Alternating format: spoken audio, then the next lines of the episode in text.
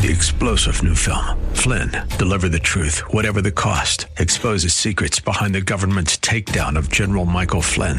Flynn knew what the intel world had been up to. He ordered the first audit of the use of contractors. This set off alarm bells. He told the truth. He was the most dangerous person for Donald Trump to hire. They had to get rid of Flynn. Flynn, deliver the truth, whatever the cost. Available now. Watch it today. Go to salemnow.com. Salemnow.com. All right. Wednesday, hump day, middle of the weekday. We're closer to Friday than we were on Monday, and that's a good thing. Just tell you, I'm looking forward to the to the weekend. I really am. The missus has been out all week. She's been down in Texas, seeing her mother. Mother's 85, having a few problems. So, uh, you know, the wife went down to, to, to check things out, make things are okay. She told me last night, mom's doing good for somebody who's 85 years old. So, uh, we'll just keep an eye on her. But uh, Linda's going to go down to Texas about twice a year just to check up. And her other sister lives uh, down in that uh, in the area. I'm trying to think of uh, Breckenridge is where she lives at, which is about an hour and hour and a half west southwest of uh, Dallas Fort Worth.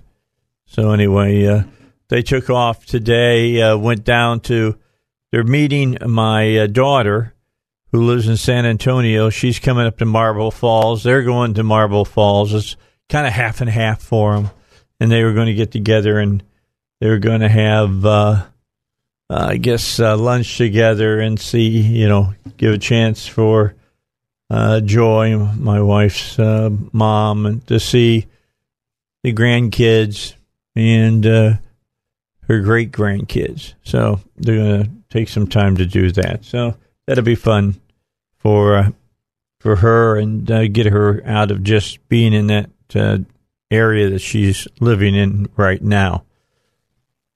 I got to tell you what, Zach filling in today. Russ is doing some work, transmitter work on the FM and AM that we have, taking care of things, doing stuff that he really didn't know he'd have to be doing, learning on the job. You know, uh, OJT, as we would have said in the Air Force, on the job training, where you basically go out and learn it on the fly, and that's kind of what he's doing. But he can talk that stuff now. He knows what's going down. He gets out there with the engineer, and they work together, doing their thing. So last night, did you uh, watch any of the All Star game, Zach? I was watching wrestling. Oh, now wait a second.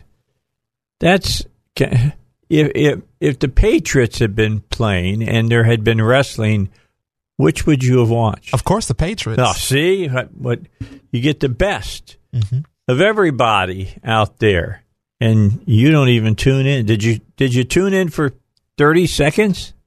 Nope. Wow. As soon So- as the wrestling was over, I think I either went to sleep or probably got on Netflix.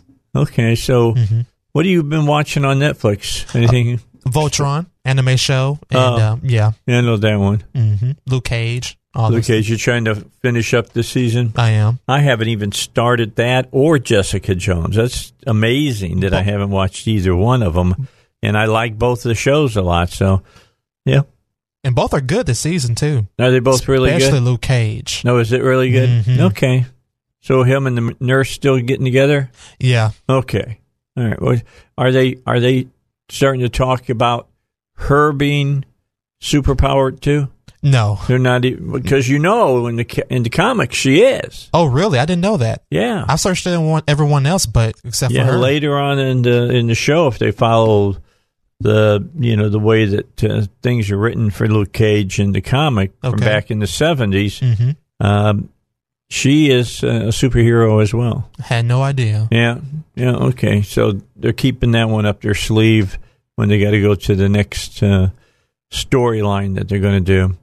What did you think about uh, uh, Jessica Jones? Because I a lot of people complained that it wasn't that good. Is is, is it as good as the first season? I don't think it's as good as the first season, but it's really trying to hit on the point that she's still, even though she has these powers and this strength, she's still a human and she wants to live a normal life. Yeah. That's really what she wants to do in this season, particularly. Okay, You know, that- deal with it. Right, because you know, first she had to deal with Kilgrave. You know, Is that- he is he back in it in any way, shape, or form? as far as I've gotten, no, Okay, Mm-hmm. All right. And is Luke Cage in it?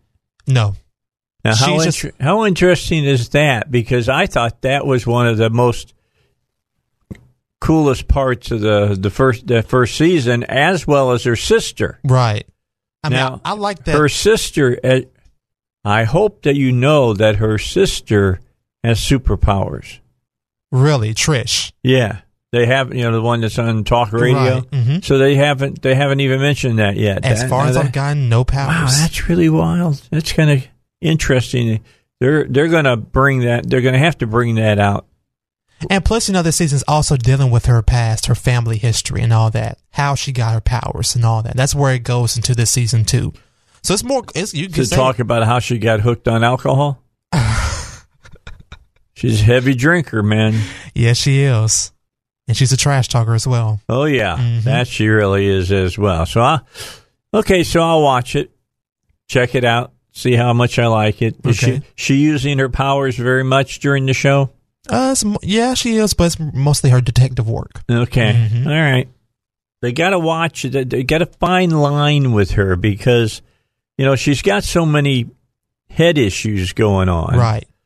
that uh, they need to deal with those so that they'll have action because they could be, they could become like you're saying she wants just to be a normal hmm human. I mean, she, she could do that and never have to use her powers. But if you go back and read the comics, she's always using her powers. Don't Yeah. want to, but has to. Yeah.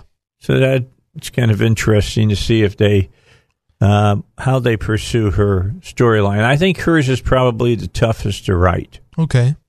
You know.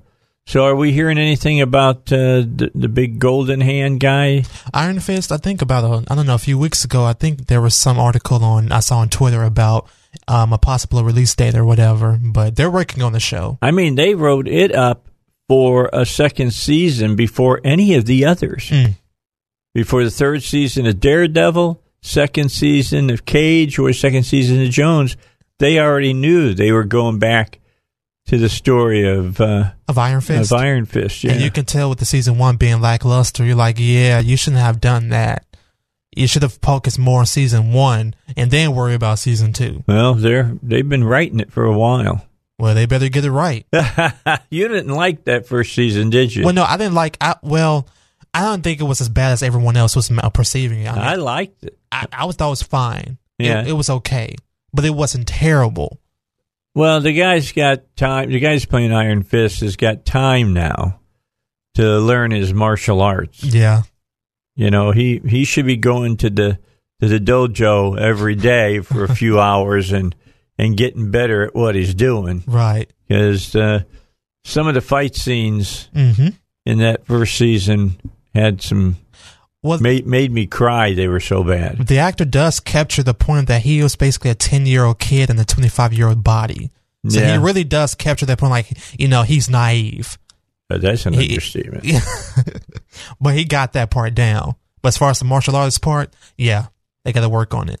Because they've got some kind of you know that that's a story that's interesting too with the hand and all the rest Mm-hmm. of it that's in it now you would think after the defenders we'd all know that the hand's done but they're not done i'm No, just going to tell you right now they're not done Right. they're a much bigger organization than everybody thinks hmm And plus, I loved him in the Defenders. Him and Luke Cage, that relationship they had going on, it was good and even between Jessica Jones and Daredevil, that oh was really that was even too. better to be Yeah. honest Mhm. You know she got where she liked daredevil you know i don't know if daredevil ever got where he liked jessica jones because she would tell him to stick it I know because we had the thing over his eyes, her, uh, I guess a part of her jacket or whatever, and she started trash talking him. Yep. Yeah, she's she's interesting to say the least. uh, She to be honest. Dark. Okay, so we got to wait to see what's going to happen there. You got to.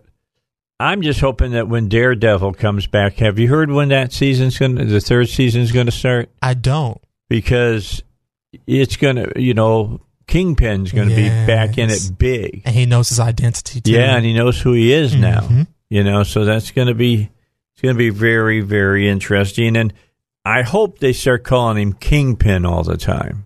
Well, I do like the fact that, you know, they were afraid to call him by his name. That makes sense because I'm like, this guy, he's kingpin, you know, he's a guy you don't want to mess with. You don't want to betray. Right. So, I mean, that first season where he was like a mystery, like, who is this guy? And then you had the one Russian who confronted him and then he saw what he got. He died. He got killed. So, you know, I kind of like You that. the guy who got got stuck in the door? Yes, that was it. He he like tripped and fell down and his head got stuck in the door. And Kingpin, you know, he's fra- he's fragile himself. And you know, it's like you know, one moment he could be he just can go off the rails. Another moment he could be you know tight lipped. He can be he can know what he's doing and everything. But you know that Russian guy where he you know he confronted him and he saw what happened. You don't mess with the Kingpin's no, woman. no. Don't be messing with this woman. And That's so that, that's what I like about you know you know people not calling him by his name. well, the guy who plays him, Vincent. yeah, he's Yeah. really good. Yes, he he's is. excellent. He plays the he plays that part. What was that that movie he did with was it J Lo that they were in together? They were like in a dream state or something, and Okay. uh, I can't remember. He played Mhm. the bad guy, Okay. and uh, he just plays a psychopath really well. I mean, when he was doing the um, the the the TV show, and oh, Law and Order. yeah, Mm-hmm. he played that part where he, you thought he was going to explode Yeah. at any moment. Right. You Mhm. know, you really, you really did. I did. All right, it's uh, 19 after two. Let's take a break. When we come back, um, if you're a sports fan, if you're a sports fan and the, your sports uh, choice is baseball, then uh, perhaps you know what uh, I want to talk about today. Uh, Hader, the guy, the Milwaukee Brewers uh, uh, reliever, uh, last night had some um tweets that came out from back in 2011 and 12. Okay, so we're talking seven, six, and seven years ago. How long, if they found something from when you were in junior high, would they punish you for it when you were an adult? Now that that's the question here, because does anybody because somebody said something that was, and in this case, ra- uh, you know, blatantly racist and homophobic. Yeah. Um, do you go back that far in some in things that the person has said, and the person that you're working for now that you you have been in their baseball organization for about the last five years? Do you do you punish them as though they said this stuff just now? Because that's what's happening to him, and we'll talk about it. Because I think we get a totally, we get people that are just totally overreact to some of this stuff, and and now, and I said all along that uh, the Papa John founder should never have resigned. You remember that? You you were here, and I said I wouldn't have res- resigned when somebody took me out of context if I had said what he had said, and it but would have been my words. That's a different story, but that's not what happened. And I'll bring you up on that too. When is enough enough? And that's what I want to talk to you about when we come back here on the Dave Elswick Show. Oh 101.1 FM, uh, the answer. Don't forget about Arrow Plumbing. ArrowPlumbing.net is their website. Go there. You'll get all the contact information you need. Know that, you know, um, the man who started Arrow Plumbing and took a group of a few plumbers and has built it in now into a major business that does a lot of uh, you know residential work, but does a lot of business work. I mean, they just got done working that I, I know of on one big, big, big de- uh, job with Walmart. I mean, it was a massive job with Walmart that they had to really sit down and, and think about a few things to get it right, and they did. And Earl uh, Donnelly and his his his crew got it done. And you know he's got people that know how to use all this new equipment, ability to burrow under the ground and fix leaks, the ability to go in and and uh, seal off pipes by injecting uh, this. Um, I don't, I don't know what to call it. It's like a, a fabric. It goes into the pipe and then it it sets and gets hard, and you don't have to dig up the pipe to fix it. You just inject this stuff in it, and uh, they're one of the few people that use it here in Central Arkansas, uh, and they're using it now and being called in other places in the country because they're so good at it. Know, Arrow Plumbing are the real professionals here uh, in Central Arkansas when it comes to plumbing. They got the 100% satisfaction uh, guarantee. If you're not 100% satisfied with their service that they've provided, they'll refund all of your money. That's Arrow Plumbing, arrowplumbing.net, or just go to Google and Google in Arrow Plumbing. All right, so let's start with uh, Hader here.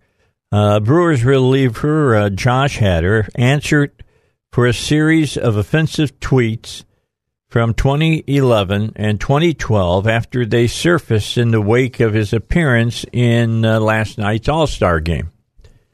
I was young, immature, and stupid, Hader said. There's no excuse for what was said. Addressing, addressing reporters after the National League's 8 6 10 inning loss at Nationals Park, Hader said he didn't vividly remember sending the uh, messages, which were racist, sexist, and homophobic in nature. Major League Baseball said on Wednesday that uh, Hader is going to participate in sensitivity training and Major League Baseball's diversity and inclusion initiatives. Quote, it was something that happened when I was 17 years old. And I was a child. I was immature, and obviously I did some things that were inexcusable.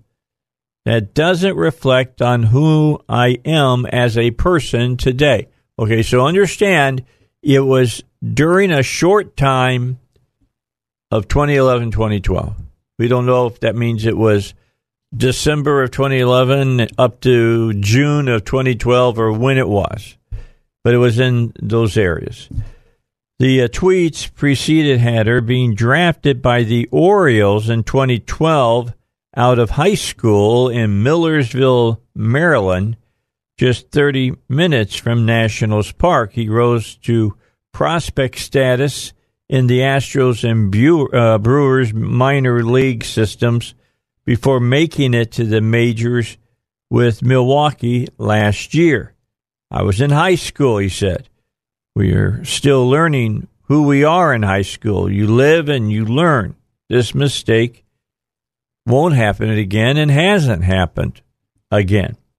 Said he learned the messages had surfaced prominently on Twitter when he returned to the clubhouse after his appearance in the eighth inning and my phone was blowing up.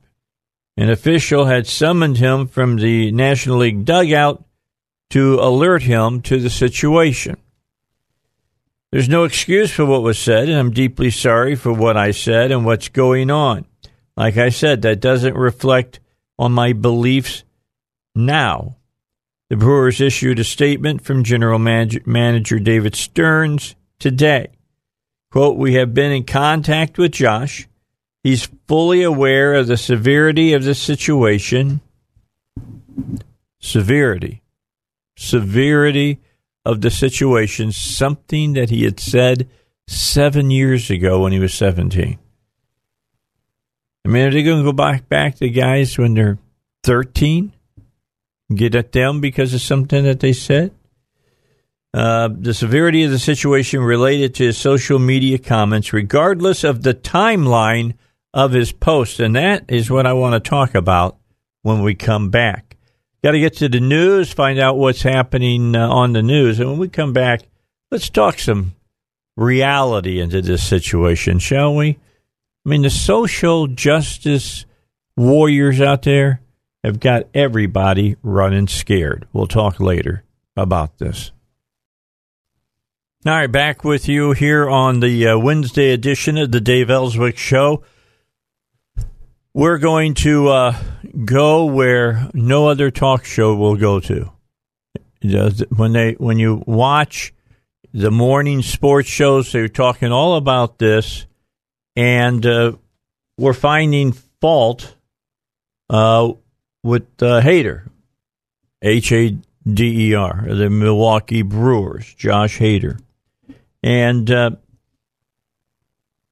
I would just blown it off. Just to be honest, I'd blow it off. Except that I guess I look at this totally different than uh, what other a lot of other people are looking at. And I'm going to tell you, let me share something with you. I know for a fact that some of these people that are on television and on radio and are shocked, simply shocked that this guy, this kid said these things. And I call him a kid still. He's 24, but I, he, as far as I'm concerned, at 65, he's a kid. All right. I'm, I remember what I was doing at 24 and uh, what he did that, you know, everybody's getting all their uh, their underwear in their wad about uh, was when he was 17. And I take exception to what the general manager of the Brewers said. And I believe he's saying what he's saying only because he doesn't want to get caught in the crossfire. He doesn't want the social justice warriors to have, you know, uh, some way to attack his ball club. So I think he's got selective outrage here. I'm just going to be honest with you. But listen to what he said. We have been in contact with Josh, and he is fully aware of the severity of the situation related to his social media comments, regardless of the timeline of his posts. So when does people say things at certain ages that are just stupid? They would never say them again, and people read it and go, "Yeah, he's a kid. He was just saying stupid stuff." And uh, his comments are inexcusable. He's taking full responsibility for the consequences of his actions. In no way do these sentiments reflect the views of the Brewers organization or our community. Those of us that have come to know Josh do not believe that these posts are representative of his beliefs. He's been a good teammate and a contributor to the team in every way. We'll continue to work through this issue with Josh as we prepare now to resume games after the break. MLB issued the following statement. During last night's game, we became aware of Mr. Hader's unacceptable social media comments in years past and have since been in communications with the Brewers regarding our shared concerns. After the game, Mr. Uh, Hader took the necessary step of expressing remorse for his highly offensive and hurtful language, which fails to represent the values of our game and our expectations for all those who are a part of it. The office of the commissioner is going to require sensitivity training to Mr. Hader and participation in MLB's diversity and inclusion initiatives. Hader was one of five Brewers players in the All Star game, and his teammates, including Lorenzo Cain and Jeremy Jeffress, both of whom are African American, were still catching up on the matter when the clubhouse opened to the media. Hader spent several moments talking to Cain before Cain answered questions. Cain said this He's young. We all say crazy stuff when we're young. That's the reason I don't have social media, things like this. You always get in trouble for things you say when you're younger. We'll move on from it. The situation is what it is. I know him. He's a great guy. He's a great teammate. I'm fine. Everybody's going to be okay. We'll move on from here. At the end of the day, we've all said crazy stuff growing up, even when we were 17, 18 years old. If we could follow each other around with a recorder all day, I'm sure we've all said some dumb stuff. We're going to have to move on from this. Asked whether Hader specifically apologized, Cain said, I didn't ask for an apology.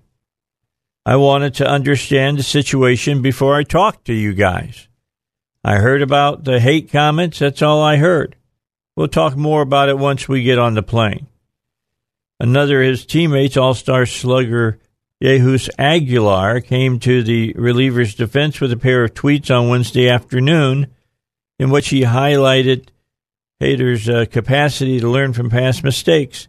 First of all, I want to show my respect to my friend and teammate, Josh Hader. He made a mistake seven years ago. He admitted, he apologized, and most important, he learned from it. First of all, I want to show my support to my friends and teammate, Josh Hader. He made a mistake seven years ago. He's admitted it. He apologized, and most important, he learned from it. Regarding accusations of racism, I'm Venezuelan, and with the skin color that I have, can you tell you that it's a lie? Obviously, he's not a racist. He's a great player and a better person, great teammate, and you know it. In the game, Hader took over the for the Rocky shortstop Trevor Story's home run in the bottom of the seventh inning, pulling the in uh, National League into a 2-2 tie. Hader surren- surrendered three runs, one earned, on four hits, including uh, a tie-breaking three-run home run. Hader has a 1.50 ERA and 31 regular season appearances, 89 strikeouts, 48 innings. He's right on pace with uh, Chapman of Reds 2014, Craig Kimbrel, Braves 2012, as the only qualified relievers in Major League history to strike out more than half of the batters they faced. Asked whether he was worried about a suspension, Hader said, I just live up to what happened and move from, on from it. We all make mistakes. I'm ready for any consequences for what happened seven years ago. So he's got to go into sensitivity training and uh, he's got to go into brainwash uh, talking to him. Uh, probably sit in the classroom and hear him remind him that anything that he texts or tweets are going to show up sooner or later because you know he's a major league ball player. He's a public figure. Uh, there may be for instance might be a, some young woman that he's dated once or twice in his lifetime or whatever that might uh, say thing, things about him. If he said things that she takes exception to. And of course, it doesn't matter. I mean, when you look at, uh, they evidently have the uh, the tweets. I've not seen them. I haven't gone looking for them. Uh, I'll take the story and take Hader's uh, quotes that it was things that he wished he hadn't said. I don't need to read them. I can I can guess. I can guess about how it is. But the bottom line is that I mean, how far go when you look at what you've said over time? How far are they going to go back? That's my that's my my whole argument about a lot of this stuff. Uh, some things that people now say were wrong, when it was done, it wasn't wrong. It was accepted. So anyway, we'll see how, how this all works out. If I was when the Brewers come into Wrigley, if I happen to be lucky enough to get a ticket and go see a game, I can tell you right now, I won't be yelling at him and saying, "Hey, Hader, how do you like uh, you know this guy or that guy?" Oh, you probably don't like them; they're black. You know that's not the case here. He's been a good teammate and stuff, so move on, get on with life. You were going to say something, Zach? What were you going to say?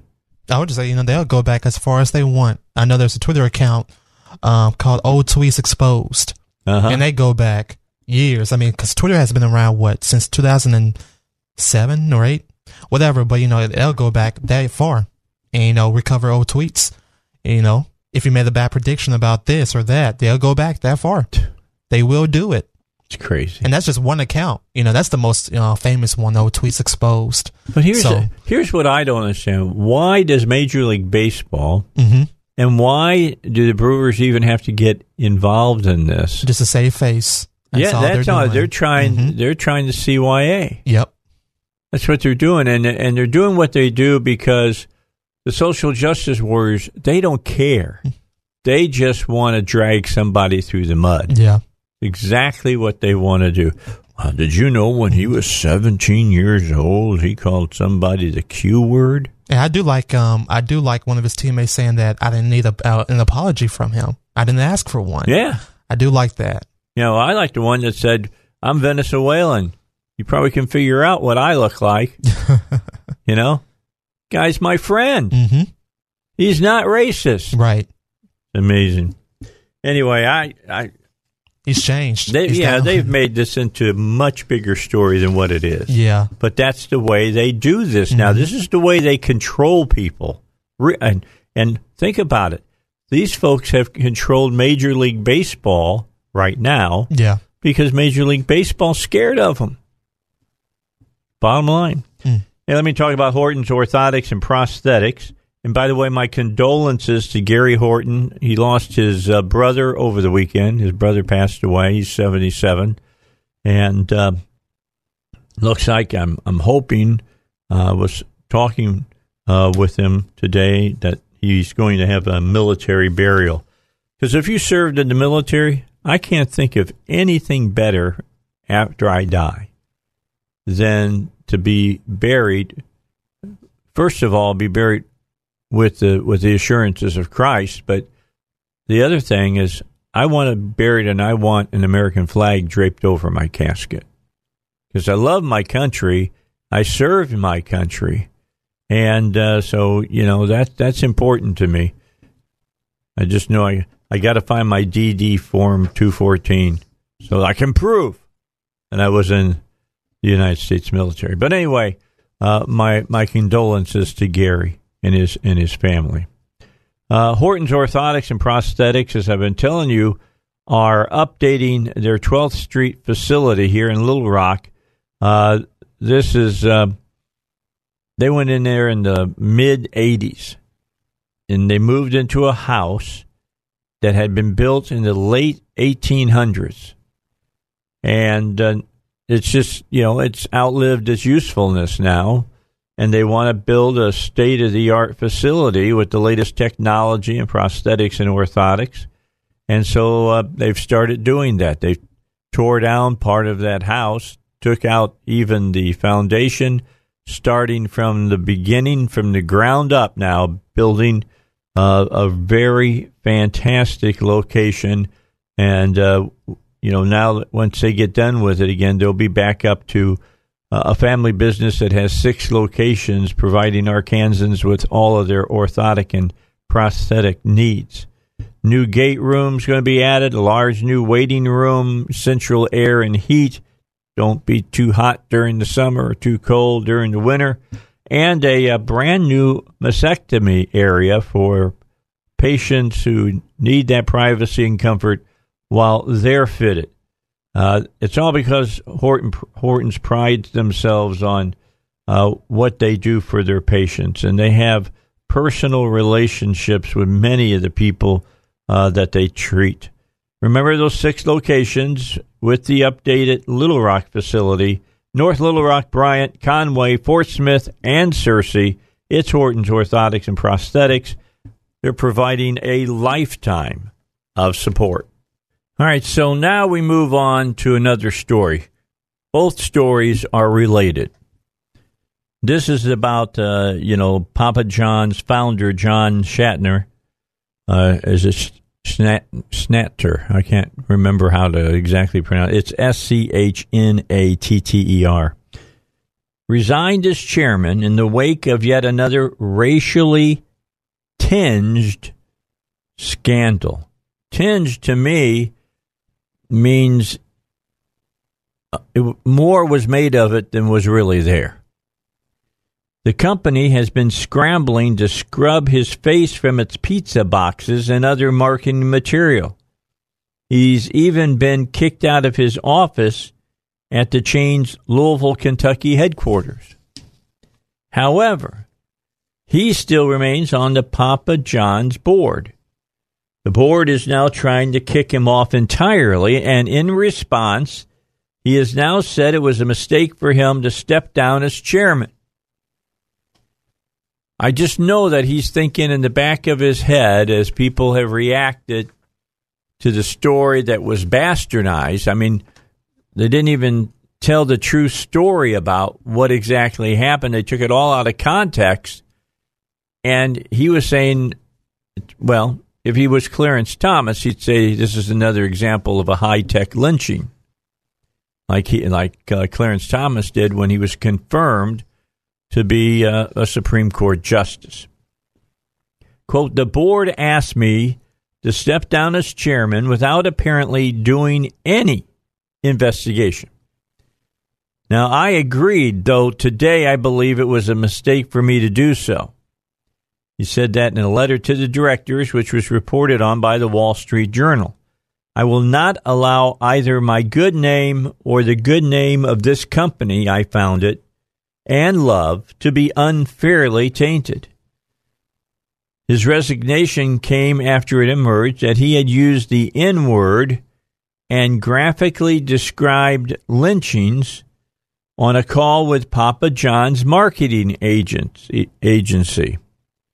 The context was reportedly a role playing session that was precipitated by racist groups' endorsement of the pizza chain in the wake of the CEO's complaint that the NFL league had not resolved the issue of protests over police brutality.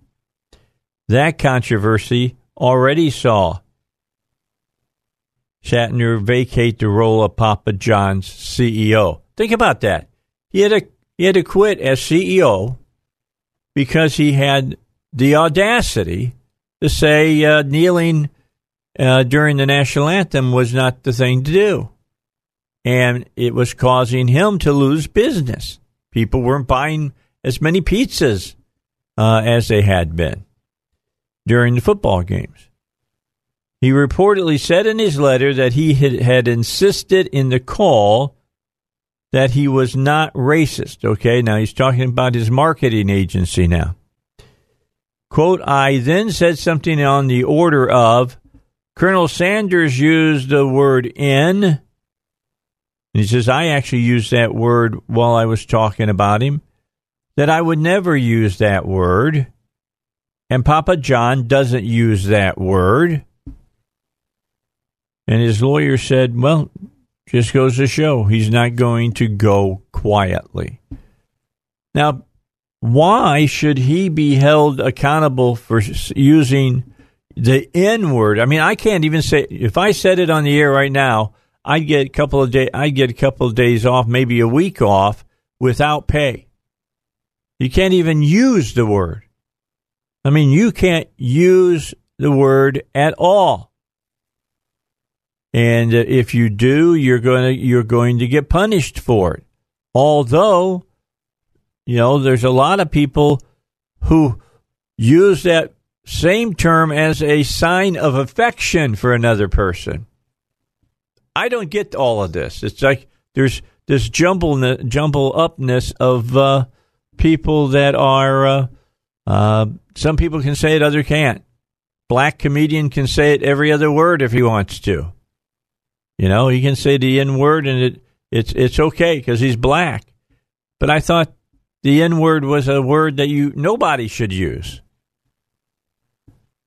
And then they take something completely out of context. They don't talk about they they had a more deeply uh, uh, explained a contextual look at what uh, the CEO said, in that uh, he was mentioning that Colonel Sanders had been a member of the Klan. He had grown up, he had been born in uh, uh, the 1800s, and he had many of the beliefs of the people that were raised at that time. They didn't have any problem serving black people or anything. He just used that word. And uh, see, I'm kind of a Lenny Bruce kind of guy. I just believe that doesn't matter to me what word somebody uses. The more that word is used, guess what? The less power it has. Uh, and uh, I and I do believe that. And if people want to get into a long discussion of that, I can do that with you someday. All right. So when we come back for the second hour of the show, let's talk about what Larry Kudlow had to say uh, about the economy. John Kennedy says he buys Trump's clarification of the summit, and uh, some other things we'll talk about. I've got uh, the president talking about, uh, and, and, you know, Merkel, U.S. soldiers should demand, should defend Montenegro. We got a lot of stuff coming your way here on the Dave Elswick Show, 1011 FM, The Answer. All right, let's get back to uh, the show here on the Dave Elswick Show. I was just, by the way, I know that you're watching on Facebook and uh, on the Dave Elswick Show, uh, you know, channel and uh, you see me talking uh, to somebody. Well, I'm talking to Zach. We're talking about. I'm telling him, "Hey, I'm going to start the show off by playing this this audio cut to kind of give him a heads up, so he's a little bit ahead of the curve." But then I told him, "Dude, I like that Abraham Abramson uh, uh, trailer that you sent me today called Overlord." And yeah, um, you know, Operation Overlord was the uh, invasion of uh, France to start off, uh, you know, D Day. And it's some paratroopers, paratroopers coming in to do their part. And I, I thought it was great. Guys, one guy says, uh, you know, um, I think he says three months ago, I was cutting grass in the park, and now I'm I'm in this and then all of a sudden, all kinds of anti-aircraft fire starts coming into the plane. I mean, it's a trailer, so you don't know. Did the guy live? I think he does because uh, of who's in the, uh, the, the notified in the cast. But uh, these guys get down on the ground. They get into a bunker of some type and there's all kinds of soldiers outside, and it's American and Nazis, so they don't just go running out, end up getting shot that way. So they're inside, and uh, I think there's four of them from uh, from some of the, the, the comments I picked up, and they find themselves. It looks like down in a, kind of a secretive laboratory run by the Nazis, and they're doing some kind of experimentation on people. I don't know if they're, you know, trying to be uh, uh, build uh, super soldiers or, or or what. You know, their version of. Uh, the, maybe this, this is the place where the Red Skull was born. I don't know. I'm just saying. Okay, and uh, it looks like it's going to be a pretty good horror flick. It really does. I like that they placed it during World War II and and whatnot, and, and uh, it looks pretty wild. So, uh, supposed to come out. I think it says something like October 28th of this year. It's coming out in October. Yeah, October 26th. 26th. Okay, I bet you that's a Thursday, and I that's probably the weekend before Halloween. I would think that it's the 28th, 26th would be a Friday 27th, 28th, 29th, 30th, 31. This is about Wednesday of the next week. So they wanted to get in before Halloween happened. You, you want to get a horror movie in just before that happens. So uh, know that that's when it's supposed to come. Take a look. Uh, in fact, I'll I'll have um, I'll send a, a, a, quick text to uh, Elizabeth and have her post that trailer. It looks cool. Actually, they changed the release date to November 9th. Oh, they moved it back to November. Mm-hmm. That's they. I mean, they got done with shooting it in January. Okay. You would think they'd have it all buffed up and ready to present to the uh, to the, the fans, but maybe they ha- they had to do some reshoots or something. Who knows? Anyway, I'm looking forward to it. I just wanted to uh, kind of do it in public manner. Zach does some really cool things that he's not asked to do. He he knows that how much I like movies. He knows that I talk a lot about movies during my show, and uh, he sends me trailers and news stories and things of that nature, and helps me keeping track of all of that's going on. Now, if if you're wondering if this is going to work in into you know um, Abronson's whole thing of of uh, what what did he say? Was it uh, not? I want to say double tree, and that's not it. That's a hotel. Uh, that series that he's got going on right now, Zach. He, uh, the last uh, part of it they released on uh, Netflix. The movie came out on Netflix. Cloverfield. Cloverfield, Mm-hmm. and he said it has nothing to do with Cloverfield. I'm just telling you, after watching the trailer, I think that's a red herring. I think for sure it has something to do with Cloverfield. I mean, it's it's it has something to do with reverse engineering alien technology or something. So we'll be looking forward to seeing what uh, what they've done. So that'll be fun. All right, so back to serious stuff now. Um, as you know, it's easy for me to get lost down the rabbit hole real fast if I start talking about movies and what's coming up. Uh, Larry uh, Kudlow uh, was talking about the economic growth that is happening here in uh, the United States right now. Interesting story. Uh, over the last few weeks, they started talking about how people were quitting their jobs because they could go out and get a better paying job now. Before, you know, everybody was just kind of stuck wherever they were at. And in this case, now it's not that way anymore, which means that more people get to start off with better paying jobs on the, the lower rungs of the ladder, but not on the very bottom rung. And so you can make your way up. And after hearing yesterday that we were talking about the story about how the restaurants in New York City are starting to take it on the chin and closing down, because we all told you that if they started dictating, the government started dictating to to businesses, and, and I'm talking about uh, not the, the federal government, but I'm talking about you know city governments. If you want to do business in our city, you'll start off with a livable wage of fifteen dollars an hour, and you got New York City doing that, Seattle, San Francisco, and some others.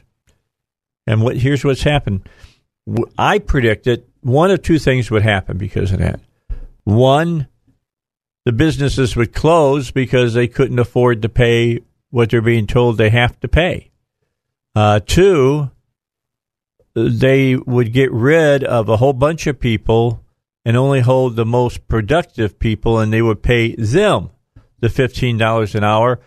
It, and and well and good, except that the people who get that money are going to be working their butts off. They're going to be doing more than they ever thought, 80 hours a week, maybe.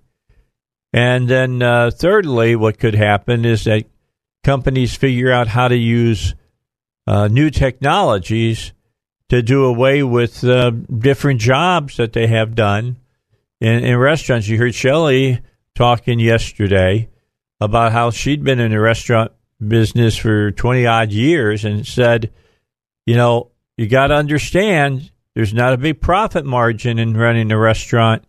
And when people are making you raise the rates that you got, you have to pay people. They either get rid of people or they got to go out of business if they can't get rid of enough people that they can pay their bills and stuff and make enough money off the business so they can live. So uh, people are leaving the businesses they're at. They're getting into they're buying, going into new things. But the governments of these cities in New York and Seattle and whatever are seeing their businesses go out of business because they can't keep up with this. You're going to see a lot of them change this and get away get away from it.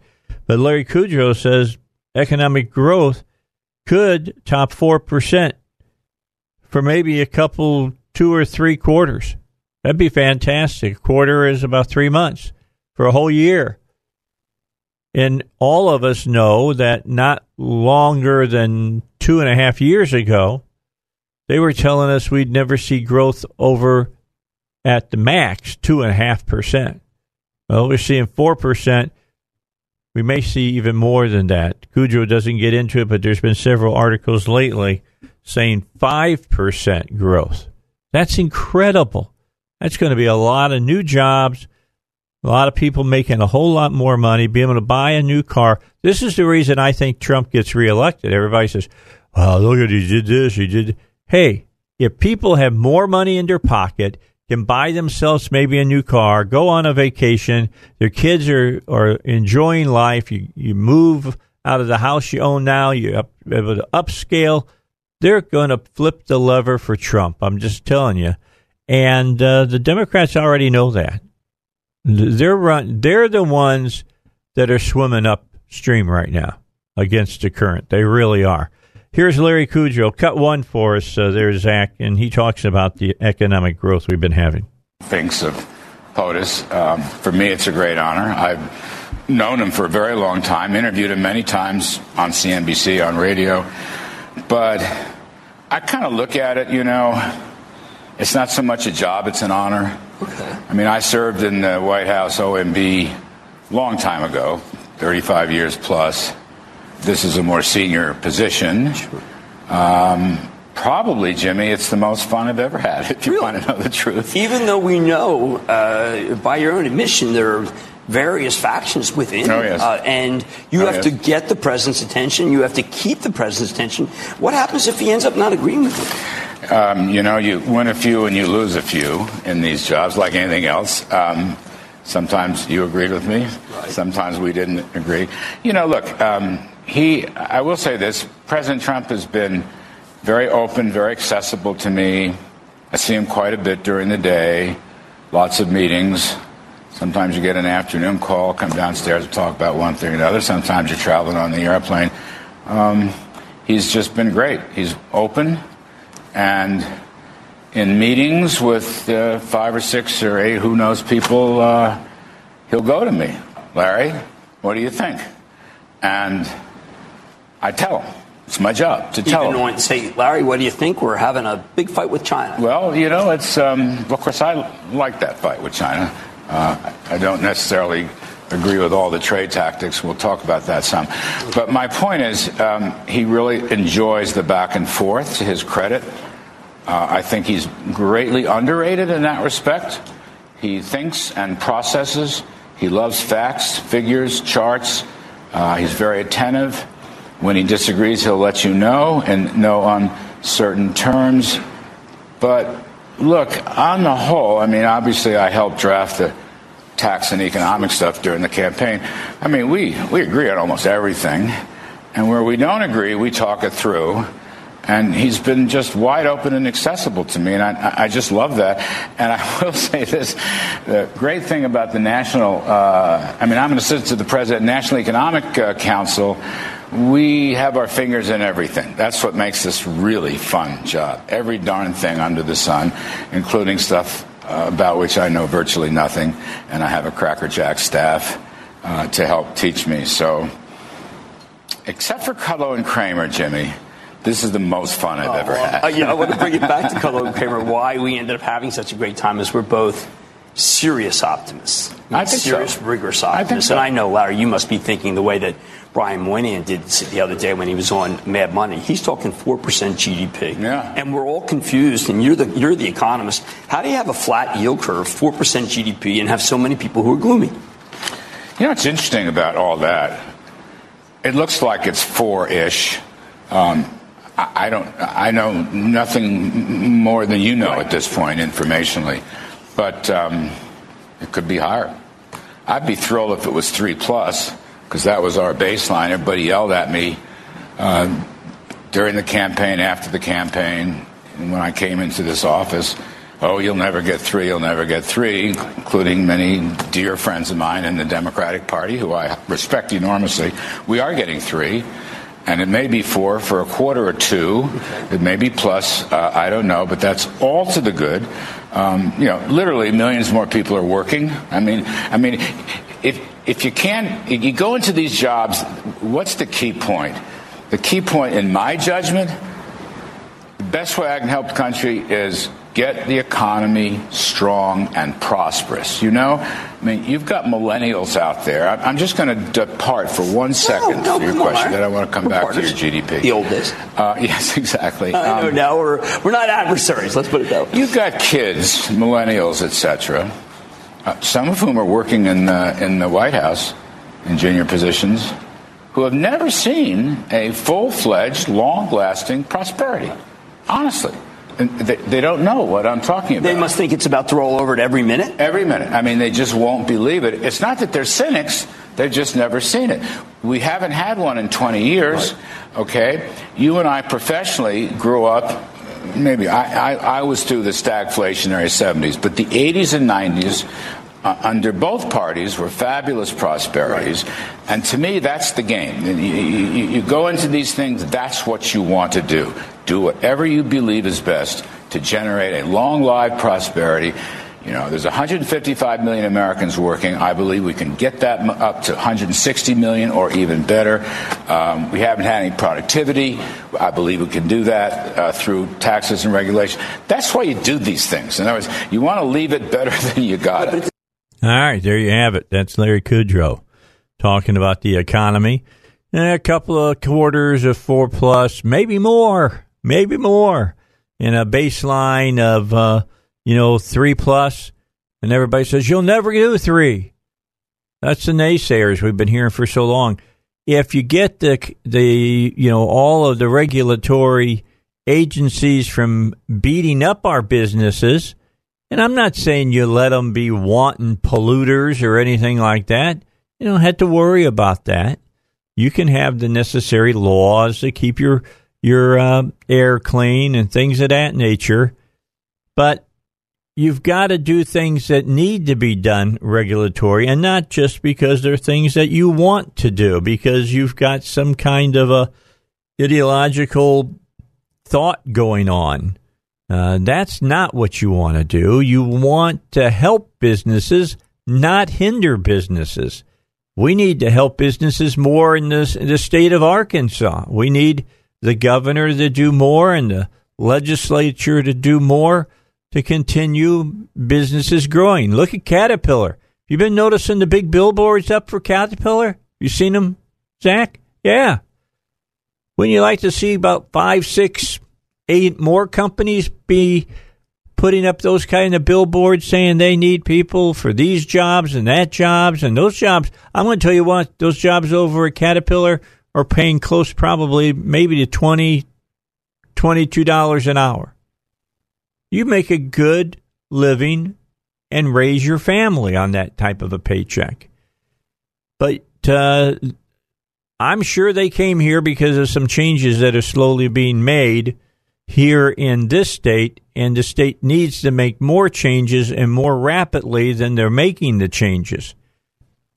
That's why I'm excited. Maybe we'll get, you know, I'm hoping I live long enough to see, uh, you know, Tim Griffin get in as governor of the state, start making some big changes quickly instead of dragging our feet because we're scared. You can't be scared. Fear is from the devil, as far as I'm concerned. Uh, you don't you don't go into any of those positions and be a fraidy cat. You go in and you be strong and and you move forward. All right, don't forget about uh, D- David Lucas. He wants you to know that claiming your Social Security benefits is uh, changing, has been changing. Changed at the beginning of this year. The government changes the uh, how to claim your benefits uh, every year. These new rules have gone into effect. Your decision about claiming your benefits, uh, if you don't do it right, it can cost you tens of thousands of dollars over the lifetime of your Social Security benefits. Higher taxes, increased Medicare premiums. So you'll want to get the facts and an updated 2018 guide to Social Security from David Lucas of the David Lucas Show right here at 101.1 FM. The answer. Uh, this simple and easy to read guide is packed full of up to date information uh, for this year, 2018, because they're going to change the rules every year. Remember, so next year you'll be looking for 2019. Uh, and these can help you avoid losing that tens of thousands of dollars in lifetime Social Security benefits that are rightfully yours. So uh, get your free 2018 guide to Social Security. Just call 501 653 6690. That's 501 653 6690. That's 501 653 6690 and tell them Dave Elswick told you to call. All right, quick uh, breaking story just coming down. The California Supreme Court has struck down uh, the uh, vote uh, that was supposed to be happening in November about splitting the state up into three pieces. I don't know if that means they can take this to the Supreme Court or not, but that's what we've got right now. Is that they have said that they're uh, not going to let it be on the ballot. That's uh, we'll talk about that and other stuff as we continue on here on the Wednesday edition of the Dave Elswick Show. Let's find out. Maybe we'll have something more right now. All right, back with you on the Dave Elswick Show. Uh, let's look at a few other things that have been going down over the last uh, few days. Of course, a lot of things. Uh, Donald Trump being attacked from both uh, the Democrats and even you know the never the never Trumpers uh, in the Republican Party. By the way, that's pretty cool uh, information that Charlotte, North Carolina, is where the next. Um, Republican National Convention is going to be held. Uh, I'll look forward to that. we're already planning on being at the next uh, uh, convention and broadcasting live from there for the week. So uh, know that uh, when big things are happening, we tend to try to be there. Uh, in September, I'll be back in D.C. for a couple of days of broadcast on a Wednesday and a Thursday. I'll be traveling there on a Tuesday and coming back on a Friday, but I'll be at the Hold Their Feet to the Fire uh, Summit uh, and more radio stations going this year on the 12th year of the summit, in which I've been at ever since the first one, uh, broadcasting about uh, immigration, talking about all the different uh, areas.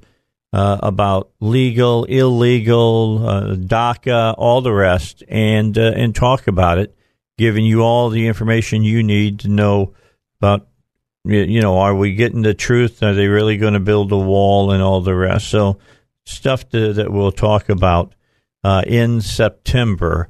Seems like fifth and sixth is what i'm thinking was the day to two days it's happening. Uh, for next year we're already we're shooting for of course being at cpac and we're also looking and trying to get to the shot show this year. It's been about four, four, almost five years now, maybe five years since we've been at the shot show. Uh, we'll try to get it. If you happen to belong to a business that would, uh, you know, um, gain a lot of notoriety and uh, and good feelings from uh, the listeners, by being an advertiser. We uh, we if you just get a hold of me at Dave at salemlr.com, be happy to talk to you about it. Uh, I think you'd you'd be excited that it's not going to cost you an arm and a leg to do it, but you'll get a lot out of it. I'll tell you that. And so um, I've already talked to Ed Monk. He's he's uh, he was going, so uh, we'll probably have him on each day as well with us on the show. All right, so the the president set some people off today, and it was some people over there in the wonderful world of of NATO, because uh, NATO is looking for that massively uh, armed country of Montenegro to be a member of NATO, and the president was asked uh, if U.S. soldiers should be out there defending Montenegro from an invasion. And uh, this is cut number four. And this is what the president said to that question. So, membership in NATO obligates the members to defend any other member that's attacked. So, let's say Montenegro, which joined last year, is attacked. Why should my son go to Montenegro to defend it from attack? Why is that? I understand what you're saying. I've asked the same question. You know, uh, Montenegro is a tiny country with very strong people. Yeah, I'm not against Montenegro Uh, right. or Albania. No, by the way, they're very strong people. They're very aggressive people. They may get aggressive, and congratulations, you're in World War III. Now, uh, I understand that, the, but that's the way it was set up. Don't forget, I just got here a little more than a year and a half ago. Right. But I took over uh, the conversation three or four days ago, and I said, "You have to pay. You have to pay." And the Secretary General said that because of President Trump, last year we had an additional 44 billion with a B billion dollars raised for NATO. And this year it's going to be much more than that. And the countries all agreed. It was very unfair. They weren't paying. So we're not only are we paying for most of it, but they weren't even paying. And we're protecting them. Add that to your little equation on Montenegro. There you go. He's he is just not. Uh, how shall we put it? His president's not taking his uh, finger out of the eye of NATO. I mean, I think as as a country, we have to decide. Um, I have. I think NATO has proven itself a, a valuable uh, consortium of countries uh, protecting Europe uh, from uh, from Russia uh, because that's why it was put together after World War II. Well, somehow during the ti- time from when it was put together, and all the countries were working very diligently together and putting their money in and making sure they were uh, a good militarily uh, uh, backed uh, group that had the necessary armaments and things to defend Europe, and that we weren't going to be the only people uh, in the group that paid for what was going on. Somehow that has moved to we are the only group that's paying the majority of how much everything is costing, kind of like the UN. And, uh, you know, they want us to spend our treasure, and our, you know, our, our biggest treasure is the blood of our men and women who serve in the military. We want, they want us to uh, put our people on the front lines but they don't want to do anything to, to help. Well, this has got to be, you know, 50 50, or in fact, it should be a, a larger than 50% uh, move on, I think, the 14 countries of NATO uh, to protect their own countries. We shouldn't be the one that is carrying the load and uh, most of the responsibility for keeping their countries free. They should be willing to to spend the money as well uh, to protect their own nations, and that's what the president has been has been saying it uh, and saying about it. He also was talking about uh, you know uh, the president of of Germany, and uh, that's Merkel, and what was going on uh, with her. And so I, you know, I, I think it's important to understand what was going on uh, as far as that's concerned. So uh, let's hear what the uh, the president had to say, uh, talking about an, uh, Angela Merkel uh, over in Germany, and that's cut number three. Having met with, talked to, watched carefully Angela Merkel in Germany, Vladimir Putin in Russia, who do you think, from the perspective of their countries, does a better job representing the interest again of their countries? So, uh, Angela was a superstar until she allowed millions of people to come into Germany. That really hurt her badly, as you know. Uh, she was unbeatable in any election. She allowed millions of people to come in, and when they came into Germany, they passed everywhere else and they went to lots of other countries, although Hungary would not take any, and a lot of people wouldn't. But what happened is it was the Great Migration. And obviously it's hurt Angela very much. So I don't want to say who's better, who's not better, but I will say this. Uh, she's been very badly hurt by immigration very, very badly hurt. All right.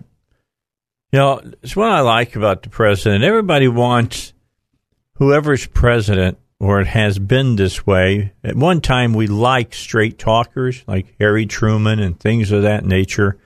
Uh, Kennedy at times was a straight talker, uh, but others have not been.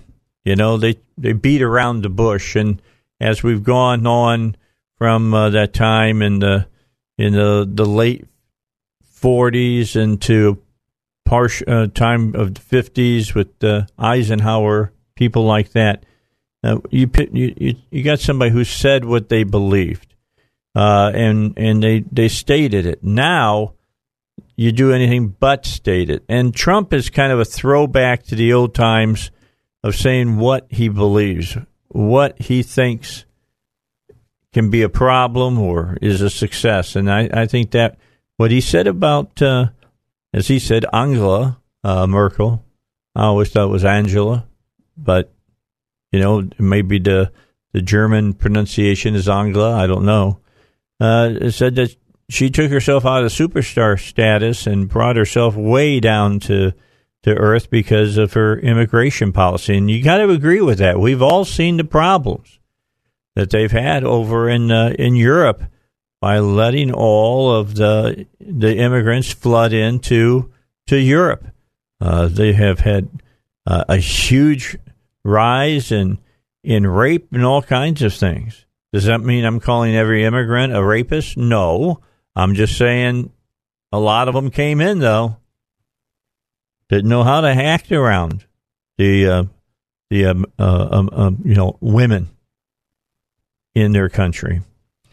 All right, so let's look at uh, the president also uh, took on a, a, question about our Americans' uh, intelligence agencies, the NSA, the CIA, and uh, this is cut number six, and what he had to say about that.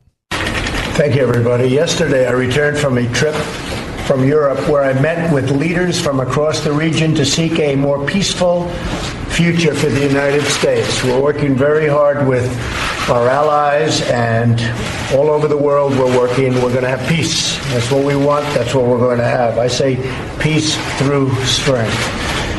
I have helped the NATO alliance greatly by increasing defense contributions from our NATO allies by over $44 billion. And uh, Secretary Stoltenberg was fantastic. As you know, he reported that they've never had an increase like this in their history, and NATO was actually going down as opposed to going up. And I increased it by my meeting last year, $44 billion, and this year will be over, it'll be hundreds of billions of dollars over the coming years.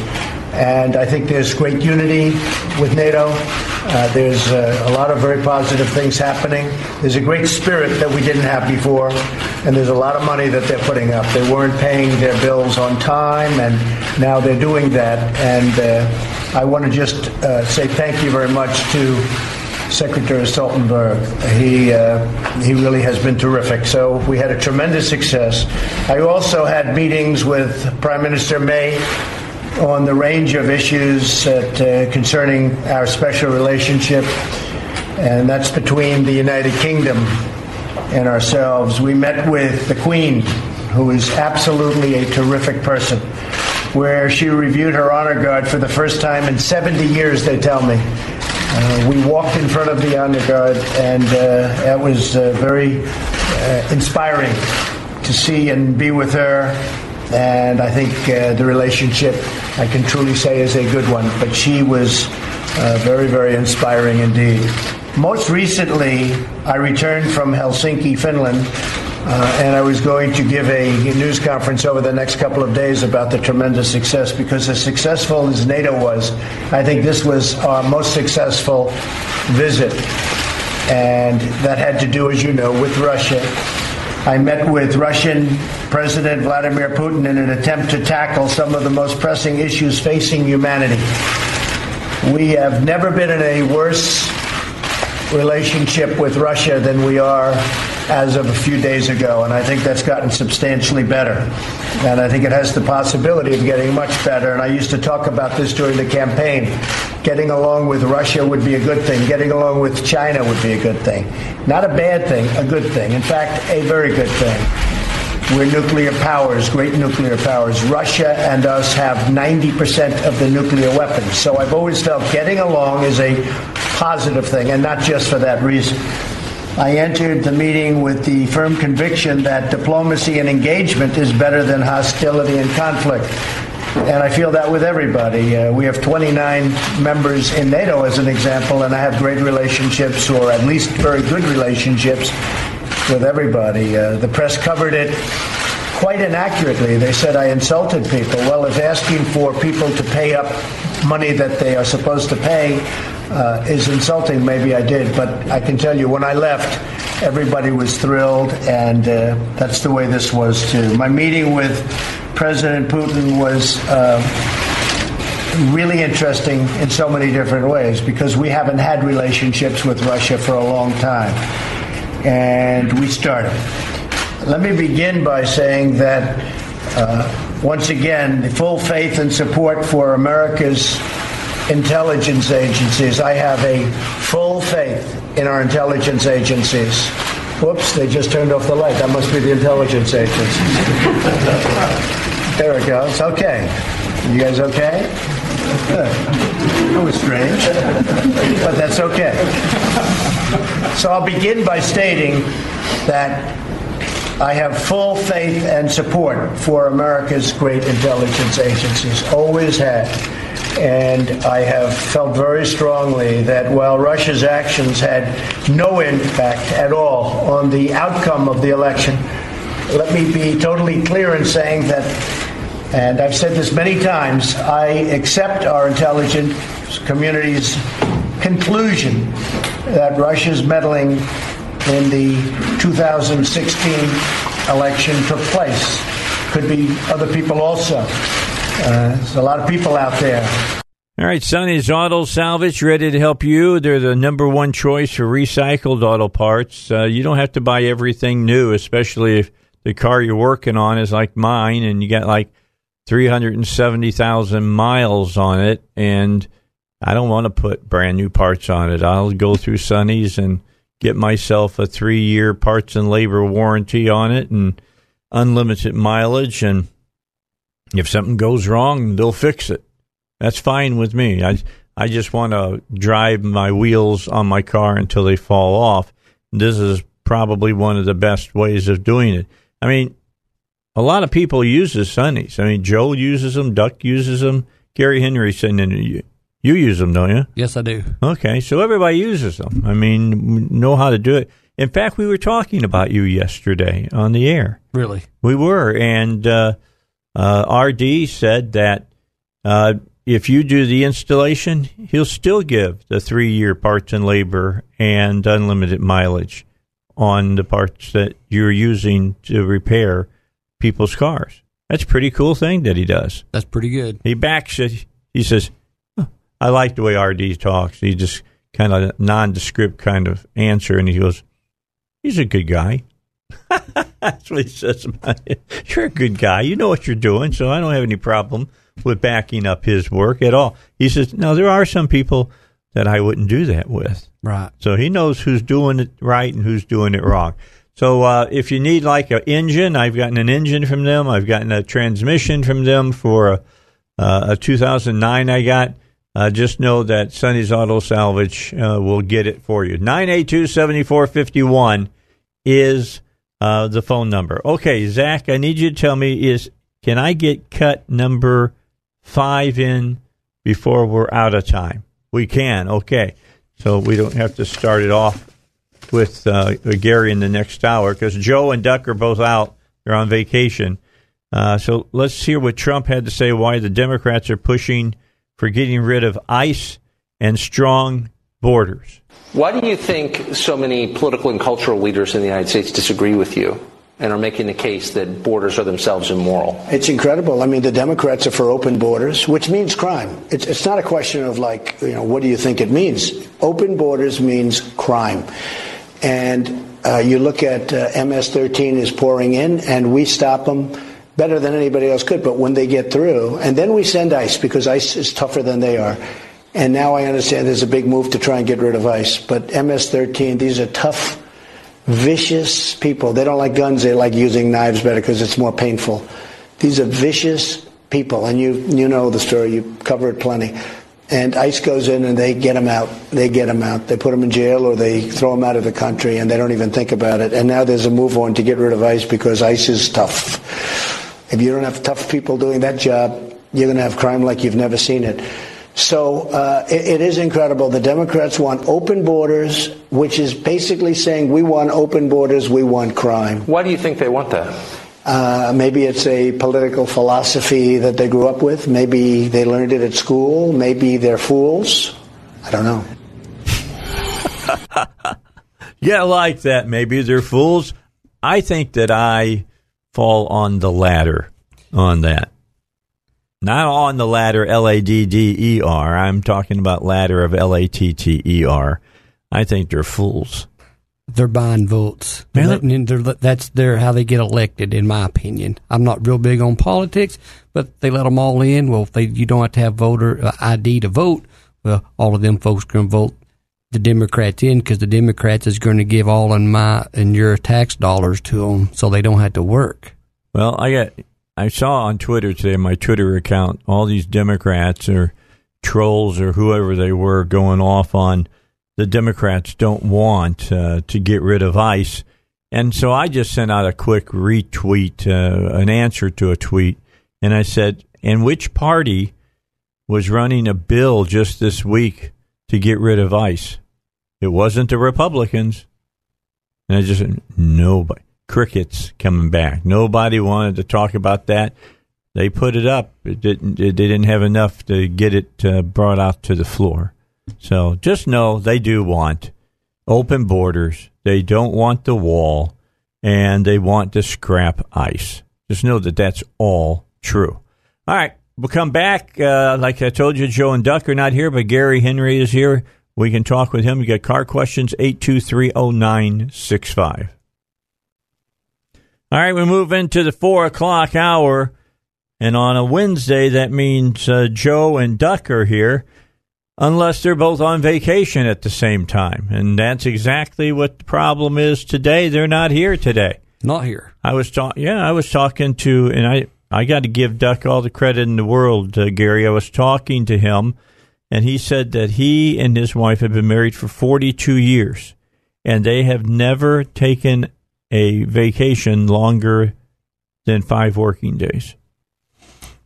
I've not taken a vacation. Zero. Really, you I've haven't been- you haven't married. left for an, No. for a whole week? Now, twelve. I've been in business. Well, December's ten years, and I haven't taken not one vacation, not one. Maybe three a three day weekend when it fell just right, but I haven't. I haven't taken off a week. The wife wants to, but just hadn't done it. So 42 years of marriage for Duck. Never has gone on a vacation longer than a week. Hopefully, he doesn't go crazy and kill his wife because they're they're leaving for for 3 weeks. I mean, you know, do you think that they can handle this?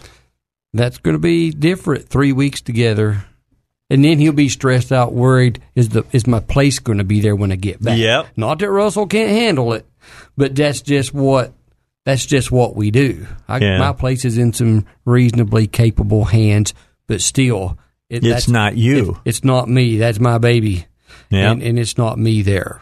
Yeah, I I I agree. When I was a program director at some different radio stations, I I saw the radio station as being mine Right. because it was my responsibility to make sure everything ran right. And I had a rule that if I went on vacation, the person who was number two in charge, the assistant program director, had to call me in the morning. And I was at a time that I knew that I'd be up because I'm going to sleep in a little bit, of course. And I want to know anything that went wrong. Anything. Didn't matter how small, I want to know about it. And you know, the reason I want to know about it is if the the general manager is my boss And if he calls me up and says, Elswick, why did bl- something, something, something happen? I know what he's talking about. Right. Because if, if he catches me unawares, it makes me look bad. Well, I'd be the You, same way. it may- well- I, I still, I still got to know everything, and I would struggle even on the days that I'm not there. I got to be in contact. I need to know everything's okay. Yeah. Yeah, I can understand that. I'm, I'm just that's just the way it is.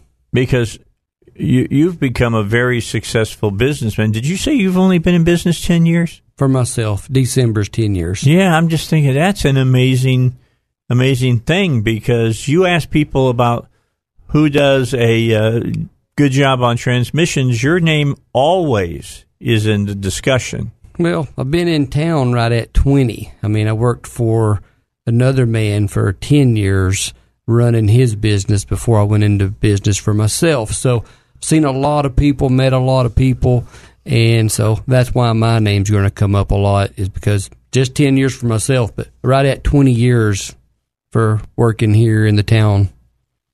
That's incredible. That's really good. Do you have a lot of companies that are there in the town that if they have tr- transmission problems, you are the man they come see? I- I'm very fortunate. I'm very fortunate. I sure do. Um, got some that no matter what kind of problems they have, they come see me. So that's I'm blessed. Can't complain about a shortage of work. So I've got all the work my men can do at the moment. All right, so let me tell you that uh, um, you know Gary's uh, tr- you know mid mid state transmission uh, does more than just transmissions. He's a full service garage. Yes, just got new alignment equipment. Oh, did you really? Yes, got it.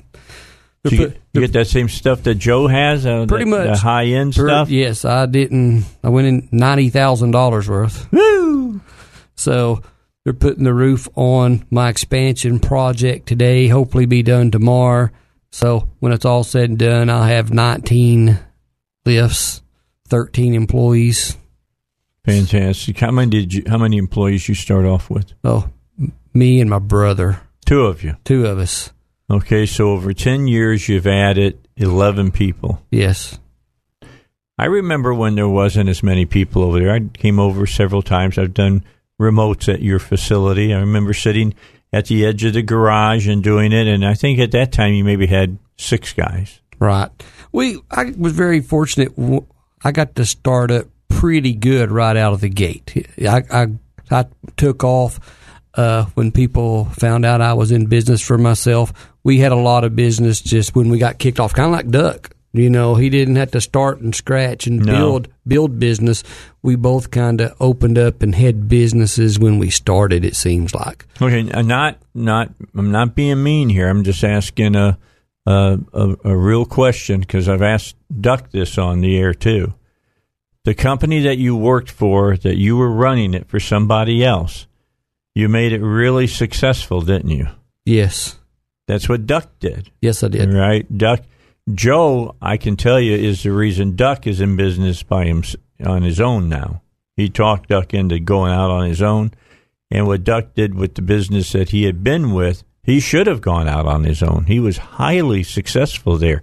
People came to see him, not other people that were there at that business. Right. That that was happening. My circumstances was a little different than his, but looking back, it was a tough thing to do. But I'm glad it happened.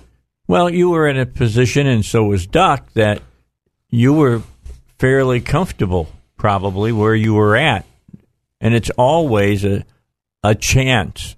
You're always taking a risk when you give up where you know you're comfortable at. You're making the money you kind of want to make, but then you say, "Well, if I can help them make that much money here, what can I do it on my own?"